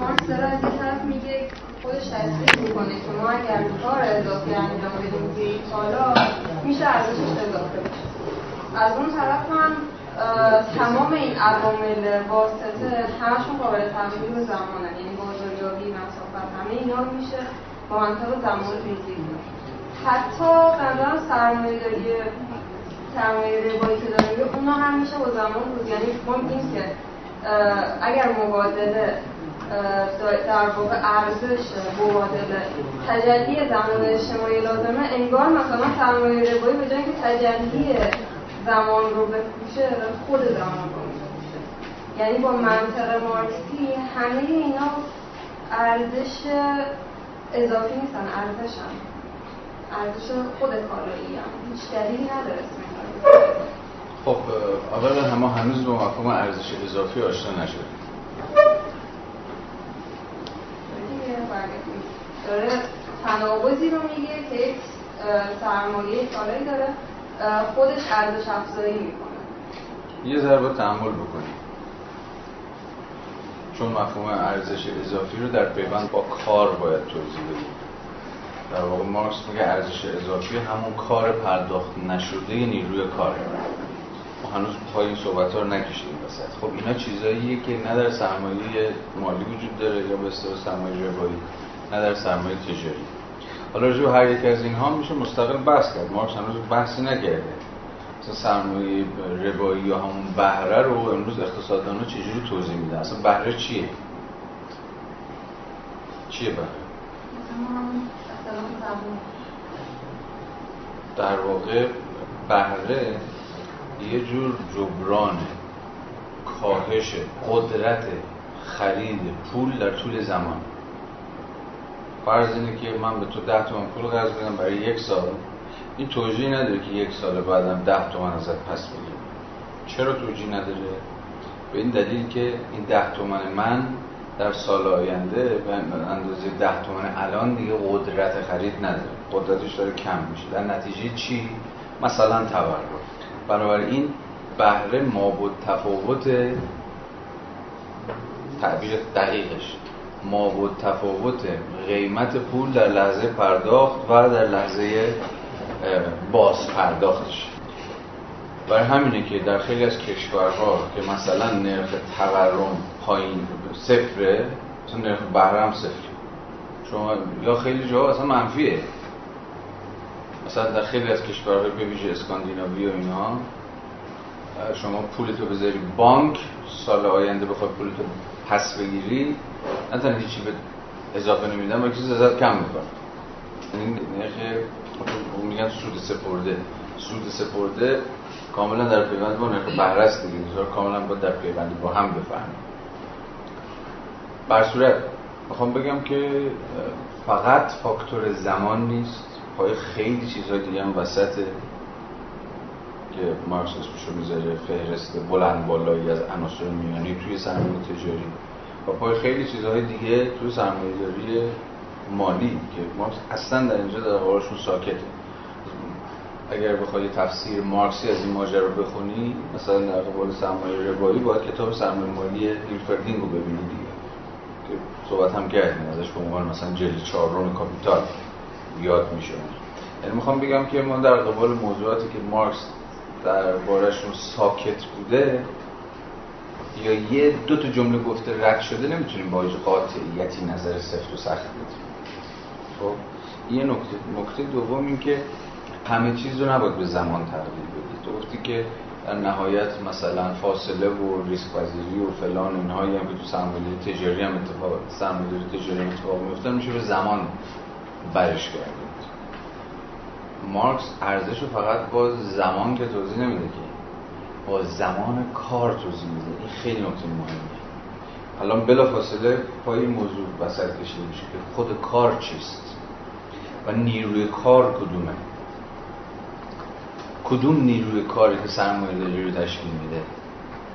آیا تاجری که برای خودش داره کار می‌کنه اصلا در قبالش می‌تونیم مثلا مفهوم ارزش اضافی به معنی مارکسی رو به مسابقه کار پرداخت نشده توضیح بدیم یا نه؟ اینا همه سوالایی که الان هنوز مفاهیم کافی برای توضیح دادنشون رو اجالتا نداریم.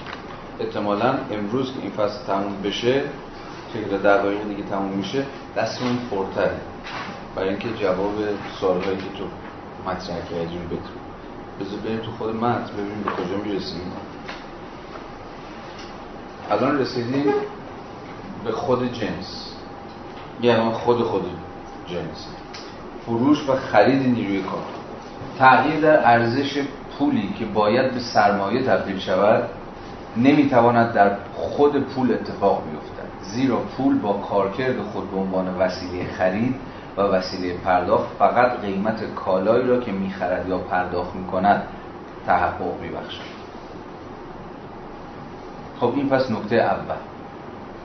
تغییر ارزش پول یعنی تبدیل ام به امپریم رو به اتکای خود پول نمی‌توان توضیح چون کار پول دست کم به زمان روشن. مقیاس ارزش وسیله پرداخت. و به این معنا فقط در حکم چیه؟ بازنمایی قیمت یک کالاست. پس تغییر ارزش پول رو یعنی تبدیل ام به امپریم رو با چی می‌توان دوباره طرح سوال. این در حالی است که هنگامی که شکل خاص خود را حفظ می‌کند. در واقع پول شکل خود را حفظ می‌کند به ارزشی با مقدار ثابت سنگواره می‌شود. این تغییر نمی‌تواند از دومین عمل گردش یعنی بازفروش کالا سرچشمه بگیرد. زیرا این عمل بار دیگر صرفا کالا را از شکل طبیعیش به شکل پولی خود تبدیل می‌کند. بنابراین این تغییر باید در کالای اتفاق افتد که در, که در نخستین عمل گردش یعنی MC خریده می شود اما نه در ارزش زیرا هم ارزها هستند که مبادله می شود و ارزش کالا کاملا پرداخت می شود بنابراین این تغییر فقط می تواند در ارزش مصرفی بالفعل کالاهای داده شده یعنی در مصرف آن به چون هنوز به ما نگفته که اون کالای این MC یعنی پولی که یک کالایی رو می‌خره چیه یه ذره این جملات به نظرمون رازواره میاد.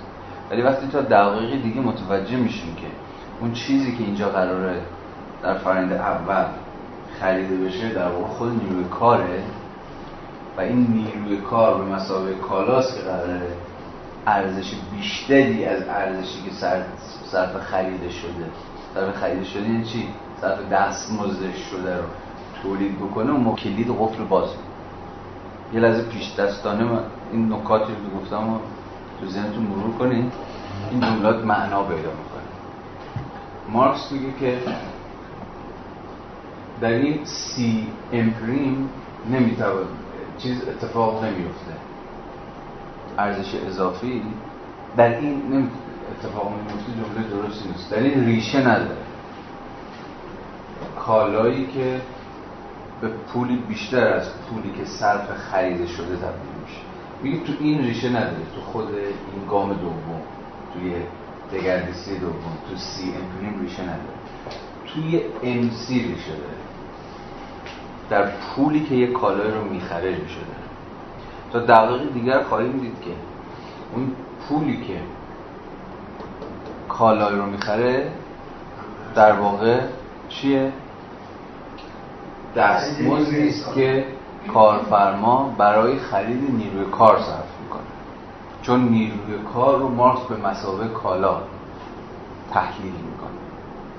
و حالا این نیروی کار به مسابقه کالا به واسطه یک کاری که انجام میده و فقط به واسطه کاری که انجام میده امپریم رو تولید می‌کنه. یعنی ارزشی بیشتر از ارزشی که آقای کارفرما تو گام اول خرجش کرده این شکل خیلی ساده و ابتدایی بیان اون چیزی که مارس می‌خواد بگه. حالا باید بریم تو شکم کار رو طول و تفصیل بدیم تا معنای این سخن آشکار بشه. باشه؟ الان یه بار با این نکاتی که گفتم نگاه بکنید. بعد از اون پانویس شماره دو. این تغییر نمی‌تواند از دومین عمل گردش یعنی بازفروش کالا یعنی همین سی ام سرچشمه بگیرد. یعنی خواستگاهش یه جا است.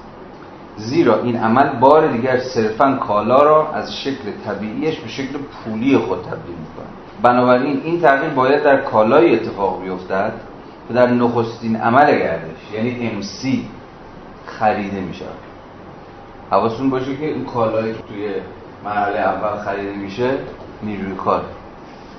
پس سی امپریم رو باید به خود این کالا یعنی کالای سی یعنی خود نیروی کار نسبت داد. اما نه در ارزش آن. یه بار دیگه جمله رو دقت کنیم. بنابراین این تغییر باید در کالای اتفاق بیفتد که در نخستین عمل گردش یعنی MC خریده می شود اما نه در ارزش آن. زیرا هم ارزها هستند که مبادله می شوند و ارزش کالا کاملا پرداخت می شود میگه ببین MC معادل چیه؟ این این مبادله است دیگه. مبادله پول با کالا. این نیمه اول گردش مبادله هم ارز هاست. معنای سادش چی میشه؟ اینی که نیروی کار به همان مقدار ارزشش خریده میشه. یعنی کارفرما نیروی کار به مسابقه کالا رو درست به همان قیمت ارزشش می‌خره. تا دقیق دیگه خواهیم دید که ارزش نیروی کار به قبلی گفتم. این ارزش هر کالای دیگری همان مقدار زمانی است که صرف تولید و چون با پدیده انسانی سر کار داریم باز تولیدش میشه. معنی سادهش چیه؟ یعنی همه کالاهایی که یک انسان همون نیروی کار برای باز تولید خودش به مسابقه یک ارگانیسم زنده نیاز داره. امروز بهش میگیم چی؟ حد اقل دستمزد دیگه. اصلا خود حد اقل دستمزد یا سبد معیشتی که حد اقل دستمزد در نسبت به سبد معیشتی تعیین میشه اصلا چیه؟ مقدار کالاهایی است که هر انسان زنده به شکل نرمال برای اینکه بتونه خودشو باز تولید کنه به مسابقه یک ارگانیسم زنده بهش نیاز داره. مارکس البته اونقدر حواسش جمع بود که بدون این سبد یک سبد بلا تغییر نیست و از دوره های تاریخ مختلف می‌تونه اقلام این سبد کمتر یا بیشتر بشه. اوج این دعواها رو هر سال تو اسفند می‌تونید ببینید دیگه. مثلا سبد معیشتی که کارفرماها تعیین می‌کنن ممکن باشه یک میلیون 500 هزار تومان. یعنی بگن آقا همین نیم کیلو گوشت بستتون. ولی سبد کالایی که خود تیمای کارگری میبندن عموما اختلاف دو برابری سه برابری بیشتر یا کمتر داره با سبدی که تیمای کارفرمایی تعیین می‌کنن. یعنی رو خود اونم قضیه صرف فیزیولوژیک نیست که مثلا علم تغذیه بتونه بگونه یک بار برای همیشه تعیین کنی که انسانی که مثلا 50 لیتر شیر مثلا در ماه بخوره دیگه بسش خود این هم هی مدام محل دعواست که طبعا تیمای کارگری می‌خوان هی این سبد گنده‌تر کنن هی کالایی که دیروز اصلا شامل حال این سبد معیشتی نبودن بیارن توش بگن آقا ما اصلا فراغت هم می‌خوایم. سینما و تئاترش هم بذارید توش. بخشی از ضرورت های زندگی برای باستولید این نیروی کار شاداب. از این بحث ها همیشه هست حالا می‌رسیم بهش. خود مارکس میگه. بدونه گفته بود چی؟ ارزش چیه؟ مقدار کار اجتماعا لازم برای تولید یک کالا. این اجتماعا لازم یعنی در هر جامعه مقدار زمان متفاوتی برای تولید یک کالا مد نظر. این در قبال انسان ها هم صدق می‌کنه. مقدار زمانی که که خودش قابل ترجمه مقدار زمان قابل ترجمه کالاهای مشخصه دیگه نه؟ مقدار زمان اجتماعا لازمی که برای باستولید نیروی انسانی لازم صد سال پیش مقدار زمان اجتماعا لازم با امروز ما از زمینی تا آسمانی فرق می‌کنه. که خودش نتیجه ما خیلی از مبارزات سیاسی دعواهای طبقاتیه که آقا اینو چقدر واقعا زمان در این لحظه مشخص تاریخی برای باستولید نیروی کار لازم؟ حالا این بحثا باز پیش دستانه است. ما در خود متن مارکس به این موارد خواهیم رسید. ولی حرف مارکس در این فراز بسیار روشنه. میگه انسی مبادله هم ارزاست. یعنی چی؟ یعنی کارفرما نیروی کار رو به همون مقدار ارزشش می‌خره. یعنی به همون مقدار کمینه ای که برای باستولید نیروی کار لازم. اینه معنای این جمله. یه بار دیگه ببینید. بنابراین این تغییر باید در کالای اتفاق افتد که در نخستین عمل گردش MC خریده می شود اما نه در ارزش آن. دارم میگه این تغییر در ارزش این کالایی که در MC خریده میشه نیست. چرا؟ چون زیرا هم ارزها هستند که مبادله میشن. در MC هم ارزها هستند که مبادله میشن. یعنی چی؟ یعنی ارزش کالا کاملا پرداخته می‌شود ارزش کالای سی که نیروی کار باشه کاملا پرداخته میشه. این کارفرما ارزش نیروی کار رو به شکل دستمزد بهش پرداخت می‌کنه. در اینجا هنوز اتفاق جدید نیفتاده. ما هنوز در فرآیند هم ارزها هستیم. در مرحله دوم امسی پریمه که ما وارد مبادله ناهم ارزها میشیم. یعنی چی؟ یعنی نیروی کار ارزشی بیشتر از ارزشی که داره به شکل دستمزد دریافت می‌کنه رو تولید می‌کنه. یعنی ده تومن داره مزد می‌گیره تو این MC ولی 15 تومن داره ارزش تولید اون 5 تومن مابود تفاوت ارزش اضافی. برای همین که مارکس اسمی می‌ذاره در ادامه خواهیم دید کار پرداخت نشده یعنی چی؟ یعنی کاری که به ازاش کارگر مزدی دریافت نمی‌کنه. فرض ما اینه دیگه نیروی کار همواره در پراینده کار ارزشی بیش از ارزشی که به شکل دستمزد دریافت می‌کنه رو داره می آفرینه داره خلق می‌کنه. سرمایه دار چگونه؟ سرمایه دار میشه. چگونه هم باشه سرمایه اتفاق میفته از قبل تصاحب یا به تعبیر دقیقتر استثمار ارزش اضافی. از قبل پرداخت نکردن مقدار کاری که صرف تولید ارزش اضافی شد. این لب لباب نظر مارکسه که خیلی فشرده و خیلی تو د پوینت خب حالا دوباره با این ملاحظات یه بار دیگه برید سراغ فکر کنم گره هاش باید باز شده بنابراین این تغییر فقط می‌تواند در ارزش مصرفی بالفعل کالاهای یاد شده یعنی در مصرف آن به وجود آید. برای اینکه دوست ما یعنی صاحب پول بتواند از مصرف کالایی ارزش بیرون بکشد از مصرف کالا یعنی نیروی کار رو داره مصرف می‌کنه از قبل مصرف نیروی کار ارزش بیرون بکشه باید چنان خوش اقبال باشد که در سپهر گردش یعنی در بازار کالایی را بیابد که ارزش مصرفیش از ویژگی غریب منشأ ارزش بودن برخوردار و بنابراین مصرف شدن بالفعل آن همانا عینیت یافتگی کار و از همین رو ایجاد ارزش باشه داره میگه که ببین برای اینکه سی ام اتفاق بیفته یعنی کالایی شما داشته باشید که بتونه ارزشی بیش از ارزشی که صرف شده رو تولید کنه باید بتونید یه کالایی پیدا بکنید که این ویژگی رو ذاتی رو داشته باشه که ارزش آفرین باشه که بتونه ارزش تولید بکنه.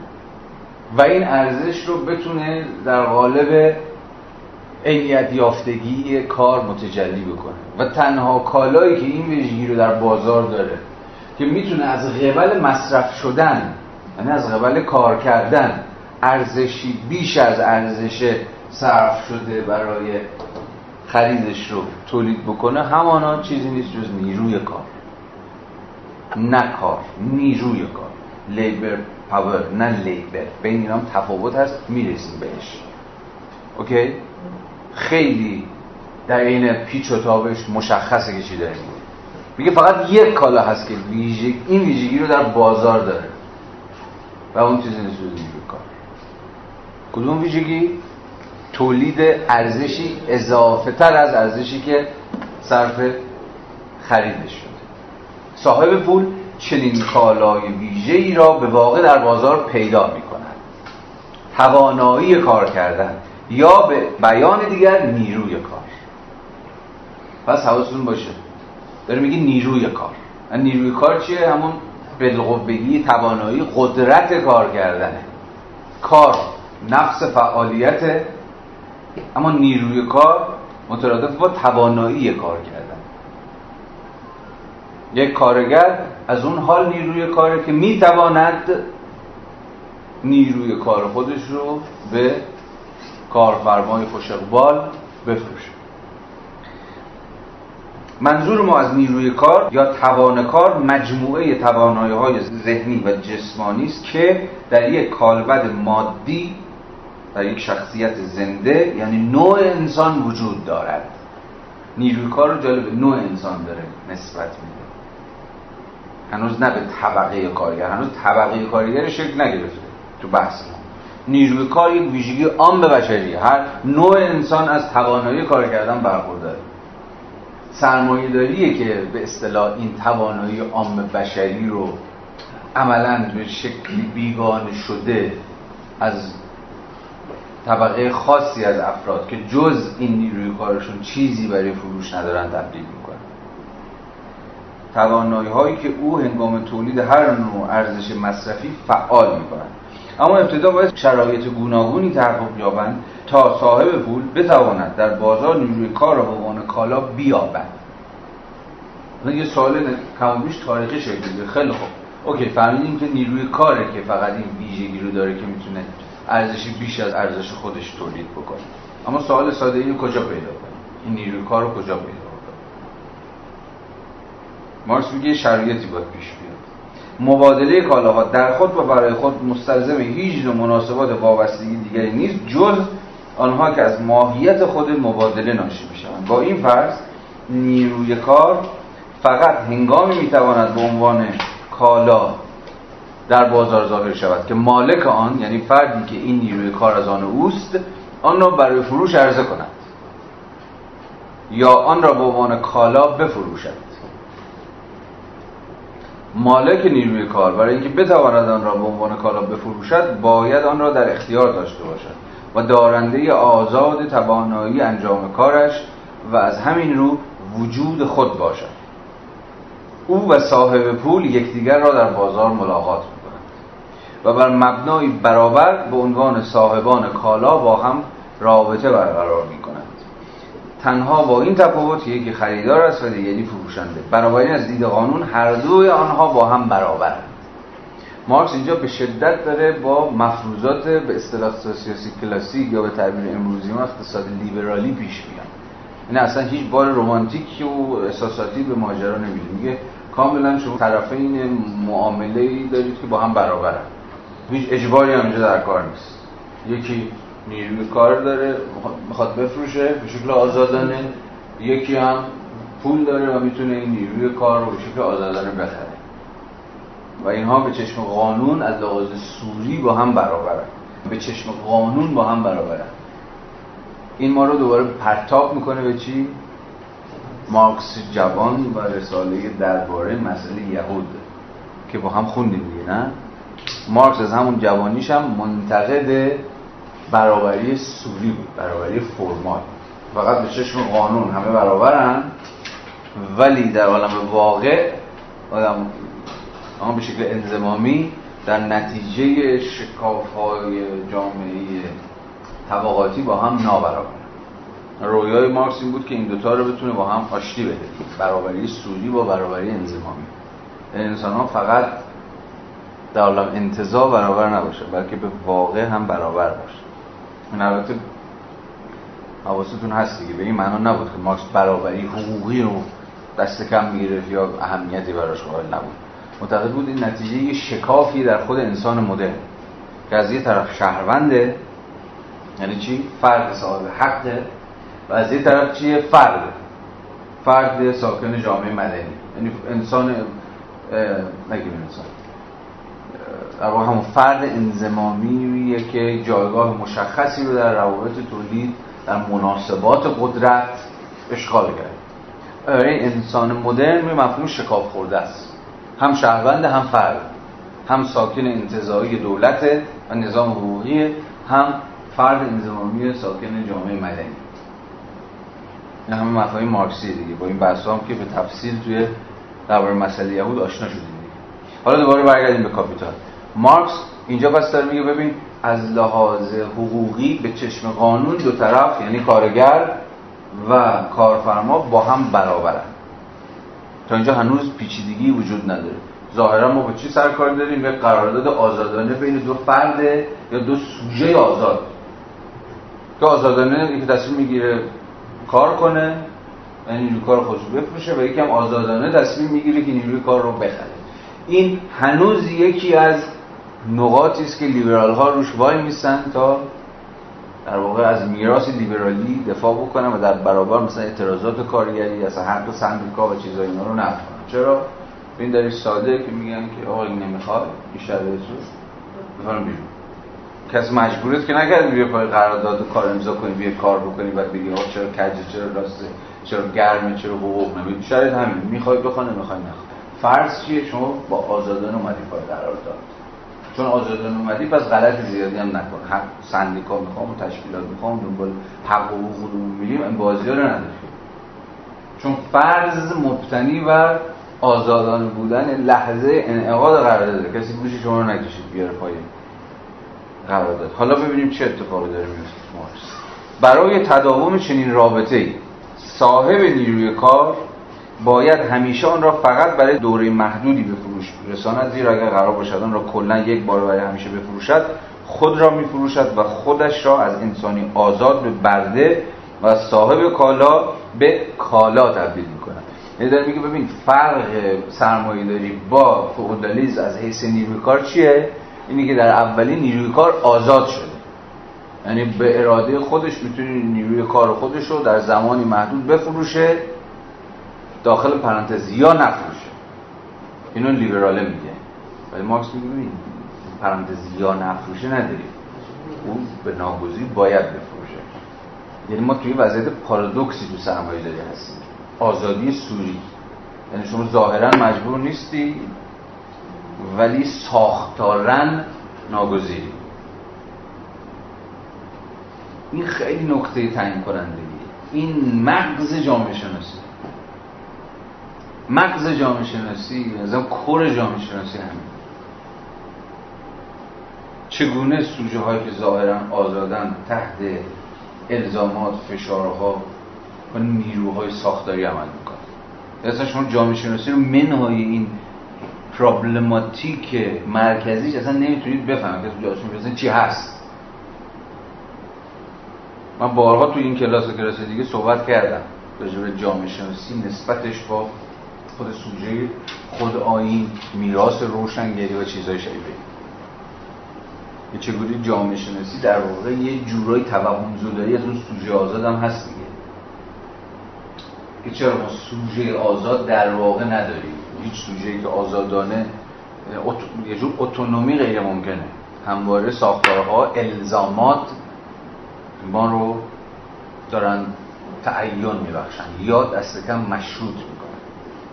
حالا بگذاریم برگردیم به این فراز. وی باید پیوسته نیروی کارش را دارایی یعنی کالای خود قلمداد کند و این کار را تنها با واگذاریان به خریدار یعنی با تسلیم آن به خریدار برای مصرف در یک دوره زمانی معین یعنی به طور موقت می‌تواند انجام دهد. وی به این طریق می‌تواند هم نیروی کار خیش را واگذار کند و هم از حقوق مالکیت خود بر آن چشم نپوشد. این پانویس دو هم مهمه ولی من نمیخوامش فرصت نداریم خودتون عنایت کنید. حواستون هست دیگه. کاملا مارکس داره به گونه یه چیزی میمیسه غیر انتقادی داره میمیسه خیلی توصیف خیلی عینی داره می‌کنه دیگه. نه؟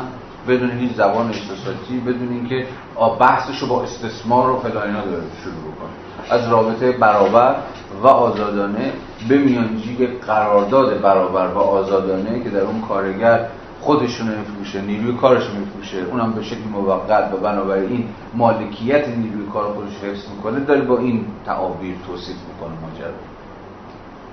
اینکه خیلی پیاز داغش رو اینجا زیاد می‌خوره خیلی لحن مارکس این فرازون مهمه. سبکی که داره می‌نویسه.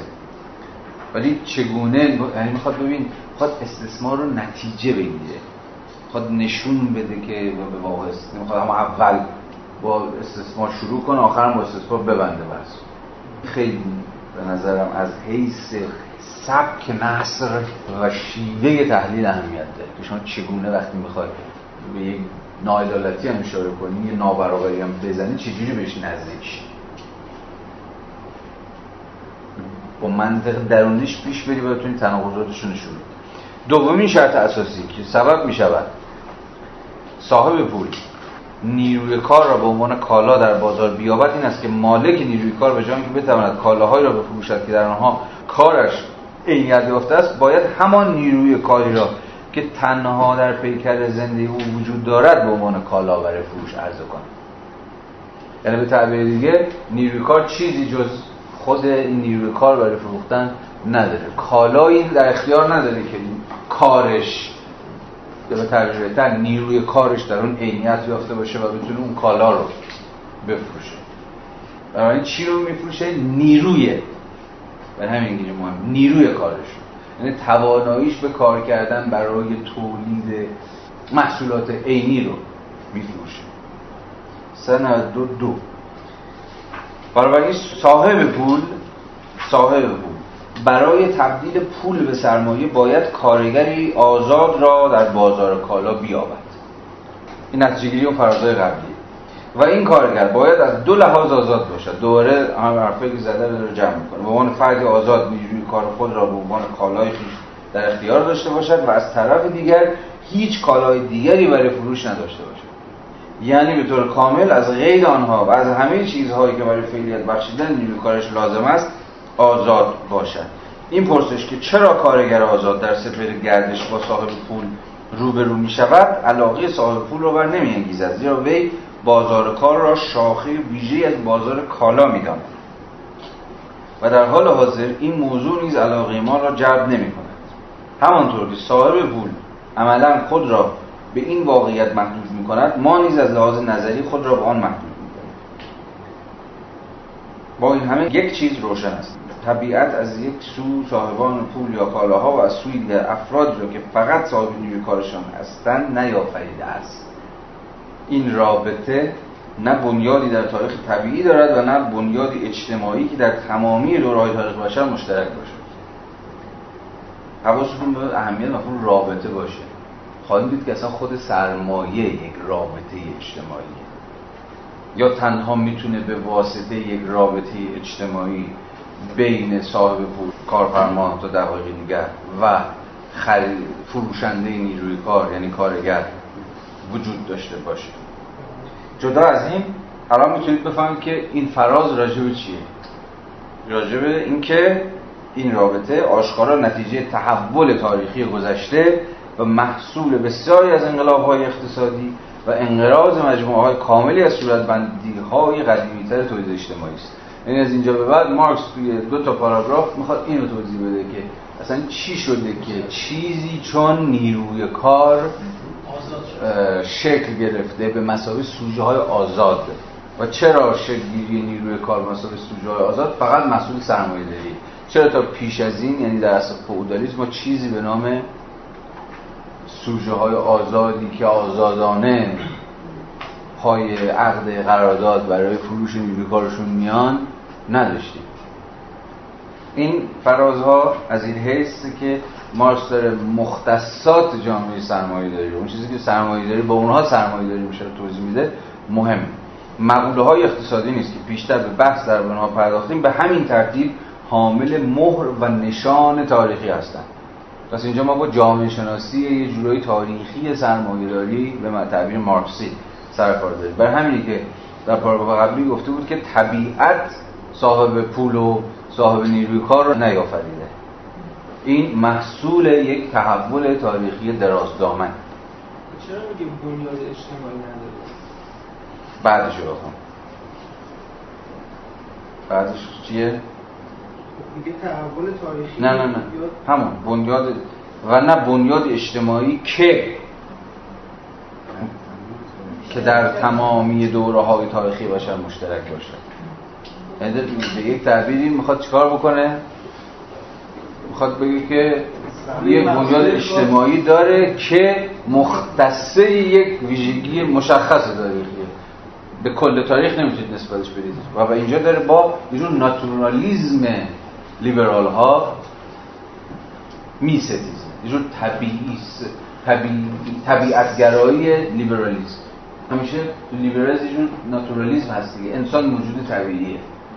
یعنی موجود طبیعی یعنی خواهشهایی داره نیازهایی داره نقصانیاتی داره چه می‌دونم استعدادهایی داره که در همه طول تاریخ به یک اندازه موضوعیت داشته. ولی کار سنت تاریخی نگری که با مارکس هم شروع نشد ریشاش شاید به تعبیر تو دیکو باشه بعد تو هردره بعد توی کانت و هگل و بعد تو مارکسه این بود که نشون بده که چیزی نام انسان طبیعی به اون معنا وجود نداره. یا خود طبیعت انسانی تاریخی. این یعنی چگونه طبیعت انسانی به تعبیر ساده همین فیزیولوژی انسانی همواره درون تحولات تاریخی درون مختصات اجتماعی متفاوت صورت بندی میشه. اگه فوکو بود میگفتش که به‌گونه‌ی discursive ساخته میشه. یکی از جذابترین این بحثا مناظره فوکو و چامسکیه دیگه. متاسفانه به فارسی بدی ترجمه شده ولی میشه خوند. اصلا عنوانش هم گویاست عنوان مناظره سال 1970 در باب آن هیومن نیچر خب چامسکی می‌خواد با یه جور رجوع به در واقع ذهن ذهن در مقام یک امر فیزیولوژیک یک امر نورولوژیک نشون میده که این ذهن همواره واجد مثل ویژگی های ذاتیه که همیشه وجود داشته و به این معناست که می‌توان از اشتراک بین انسان ها حرف زد. ولی فوکو می‌خواد نشون بده که چیزی به نام human nature وجود نداره. خود nature همیشه تاریخیه. برای همین مثلا علاقه فوکو به چیزی مثل سکسوالیته که ظاهرا فیزیولوژیک ترین و طبیعی ترین ویژگی انسانیه. تا چه باید در دوره های تاریخی مختلف به‌گونه‌ی discursive صورت بندی می شد نظام تمایلات جنسی حالا این بحث رو بذاریم کنار. دست کم. مارکس اینجا حرفش سریعه و روشنه. به همین ترتیب حامل مهر و نشان تاریخی هستند. همه مقوله های اقتصادی. شرایط معین تاریخی در کالا شدن محصول دخیل بوده است. کالا یعنی می‌خواد بگه هر محصولی کالا نیست. شرایط معین تاریخی در تبدیل محصول به کالا نقش ایفا برای اینکه محصولی کالا شود نباید به عنوان وسیله معاش مستقیم خودی تولید کننده تولید شود. اینو ما همون جلسات اول هم ببینید تو فصل دو صحبت کردیم. کالا شدن یک محصول مستلزم چیه؟ تولید اون کالا نه برای ارزش مصرفیش که برای ارزش مبادله است. این معنای این جمله ساده مارکس.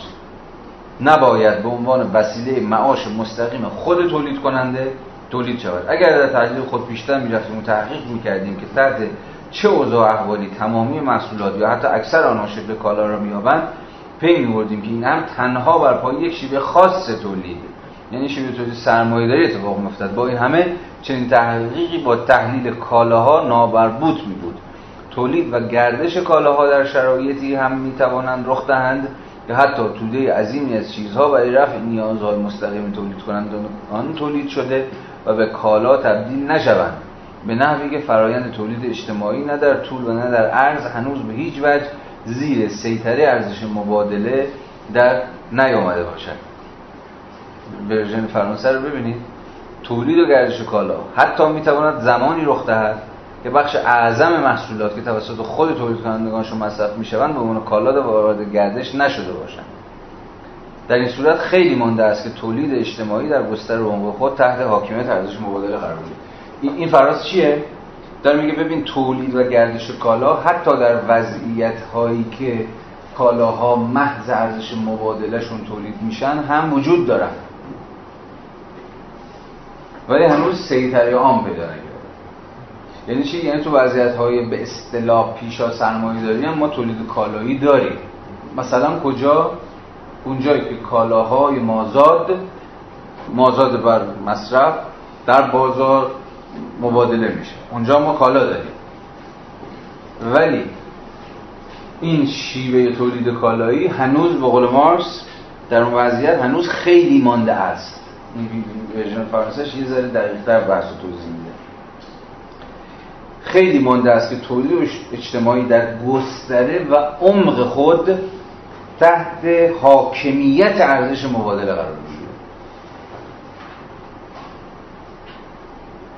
یعنی تولید کالایی رو مارکس داره به تلویح میپذیره که در فرماسیون پیش سرمایه‌داری هم وجود داشته ولی تحت سیطره و حاکمیت ارزش مبادله یا تولید محض ارزش مبادله نبود کالاها شکل می‌گرفتن ولی فقط آنجا که مازاد بر ارزش مصرف در واقع شکل می‌گرفت. ظهور محصولات به عنوان کالا مستلزم سطحی از توسعه این خیلی مهمه.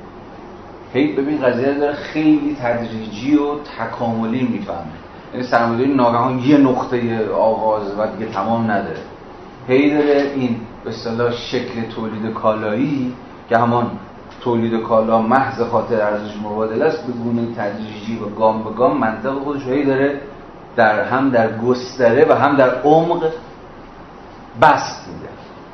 و این سرمایه داری به این من یک فرایند کاملا توسعه طلبانه و تکاملی. بر همینه که میگه ظهور محصولات به عنوان کالا مستلزم سطحی از توسعه تقسیم کار درون جامعه است که جدایی ارزش مصرفی ارزش مبادله در آن قبلا کامل شده باشه. پس پیامد نهایی تقسیم کار در جامعه سرمایه‌داری چیه؟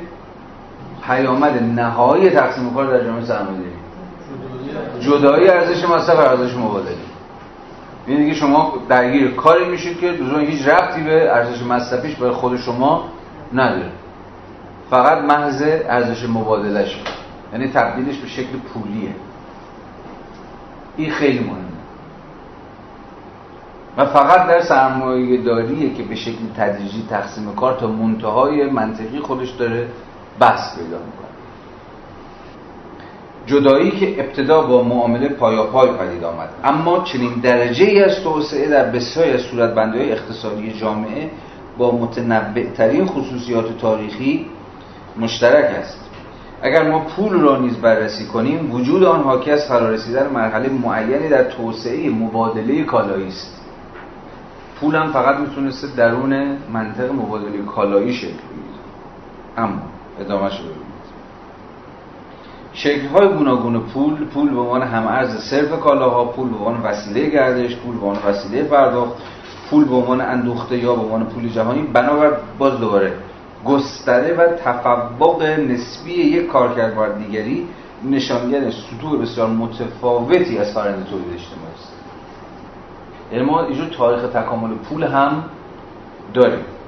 در اینکه پول در هر جامعه کدوم از این کارکردهای چنگانه که مارکس در اینجا گفته رو ایفا بکنه می‌توان سطح تکامل اقتصادی و در واقع توسعه تولید کالایی این اون جوامع رو از هم تمیز داد با این همه بنا به تجربه می‌دانیم که توسعه نسبتا ضعیف گردش کالا برای ایجاد تمامی این شکل‌های پولی کفایت می‌کنن اما در خصوص سرمایه موضوع فرق می‌کنه. داره میگه که چی داره میگه؟ شکل پولی که در پیوند با در واقع شکل تولید کالاییه به معنای و مترادف با تولید سرمایه نیستش. هنوز فاصله داریم از جایی که پول به سرمایه تبدیل میشه که مارکس اینجا توضیح میده. جلسه پیش به خاطر داریم میگه مارکس بین پول اندوز و سرمایه دار فرق گذاشته بود دیگه. پول اندوز کاری جز احتکار پول به اصطلاح نمی‌کنه. چیزی جز متورم کردن ثروت مادیش به مسابقه مجموعی از ارزش های مصرفی انجام نمیده اما سرمایه دار چه می‌کنه؟ پول با گردش میاندازه تا پول پول بیشتر خلق بکنه. بنابراین اینه. به این معنا سرمایه‌دار همان پولندوز عاقله. یادتونه گفته بود؟ پولندوزی که با یه اقلانیت سوداگرانه یاد گرفته که پولشو عوض اینکه زیر بالشش قایم بکنه به جریان بیاندازه. برای همینه که میگه اما داستان سرمایه فرق می‌کنه. شرایط تاریخی موجودیت آن به هیچ وجه به صرف موجودیت یافتن گردش پول و کالا فراهم نمی شود روشن. سرمایه به صرف شکلگیری و تکوین تاریخی پول وابسته نیست.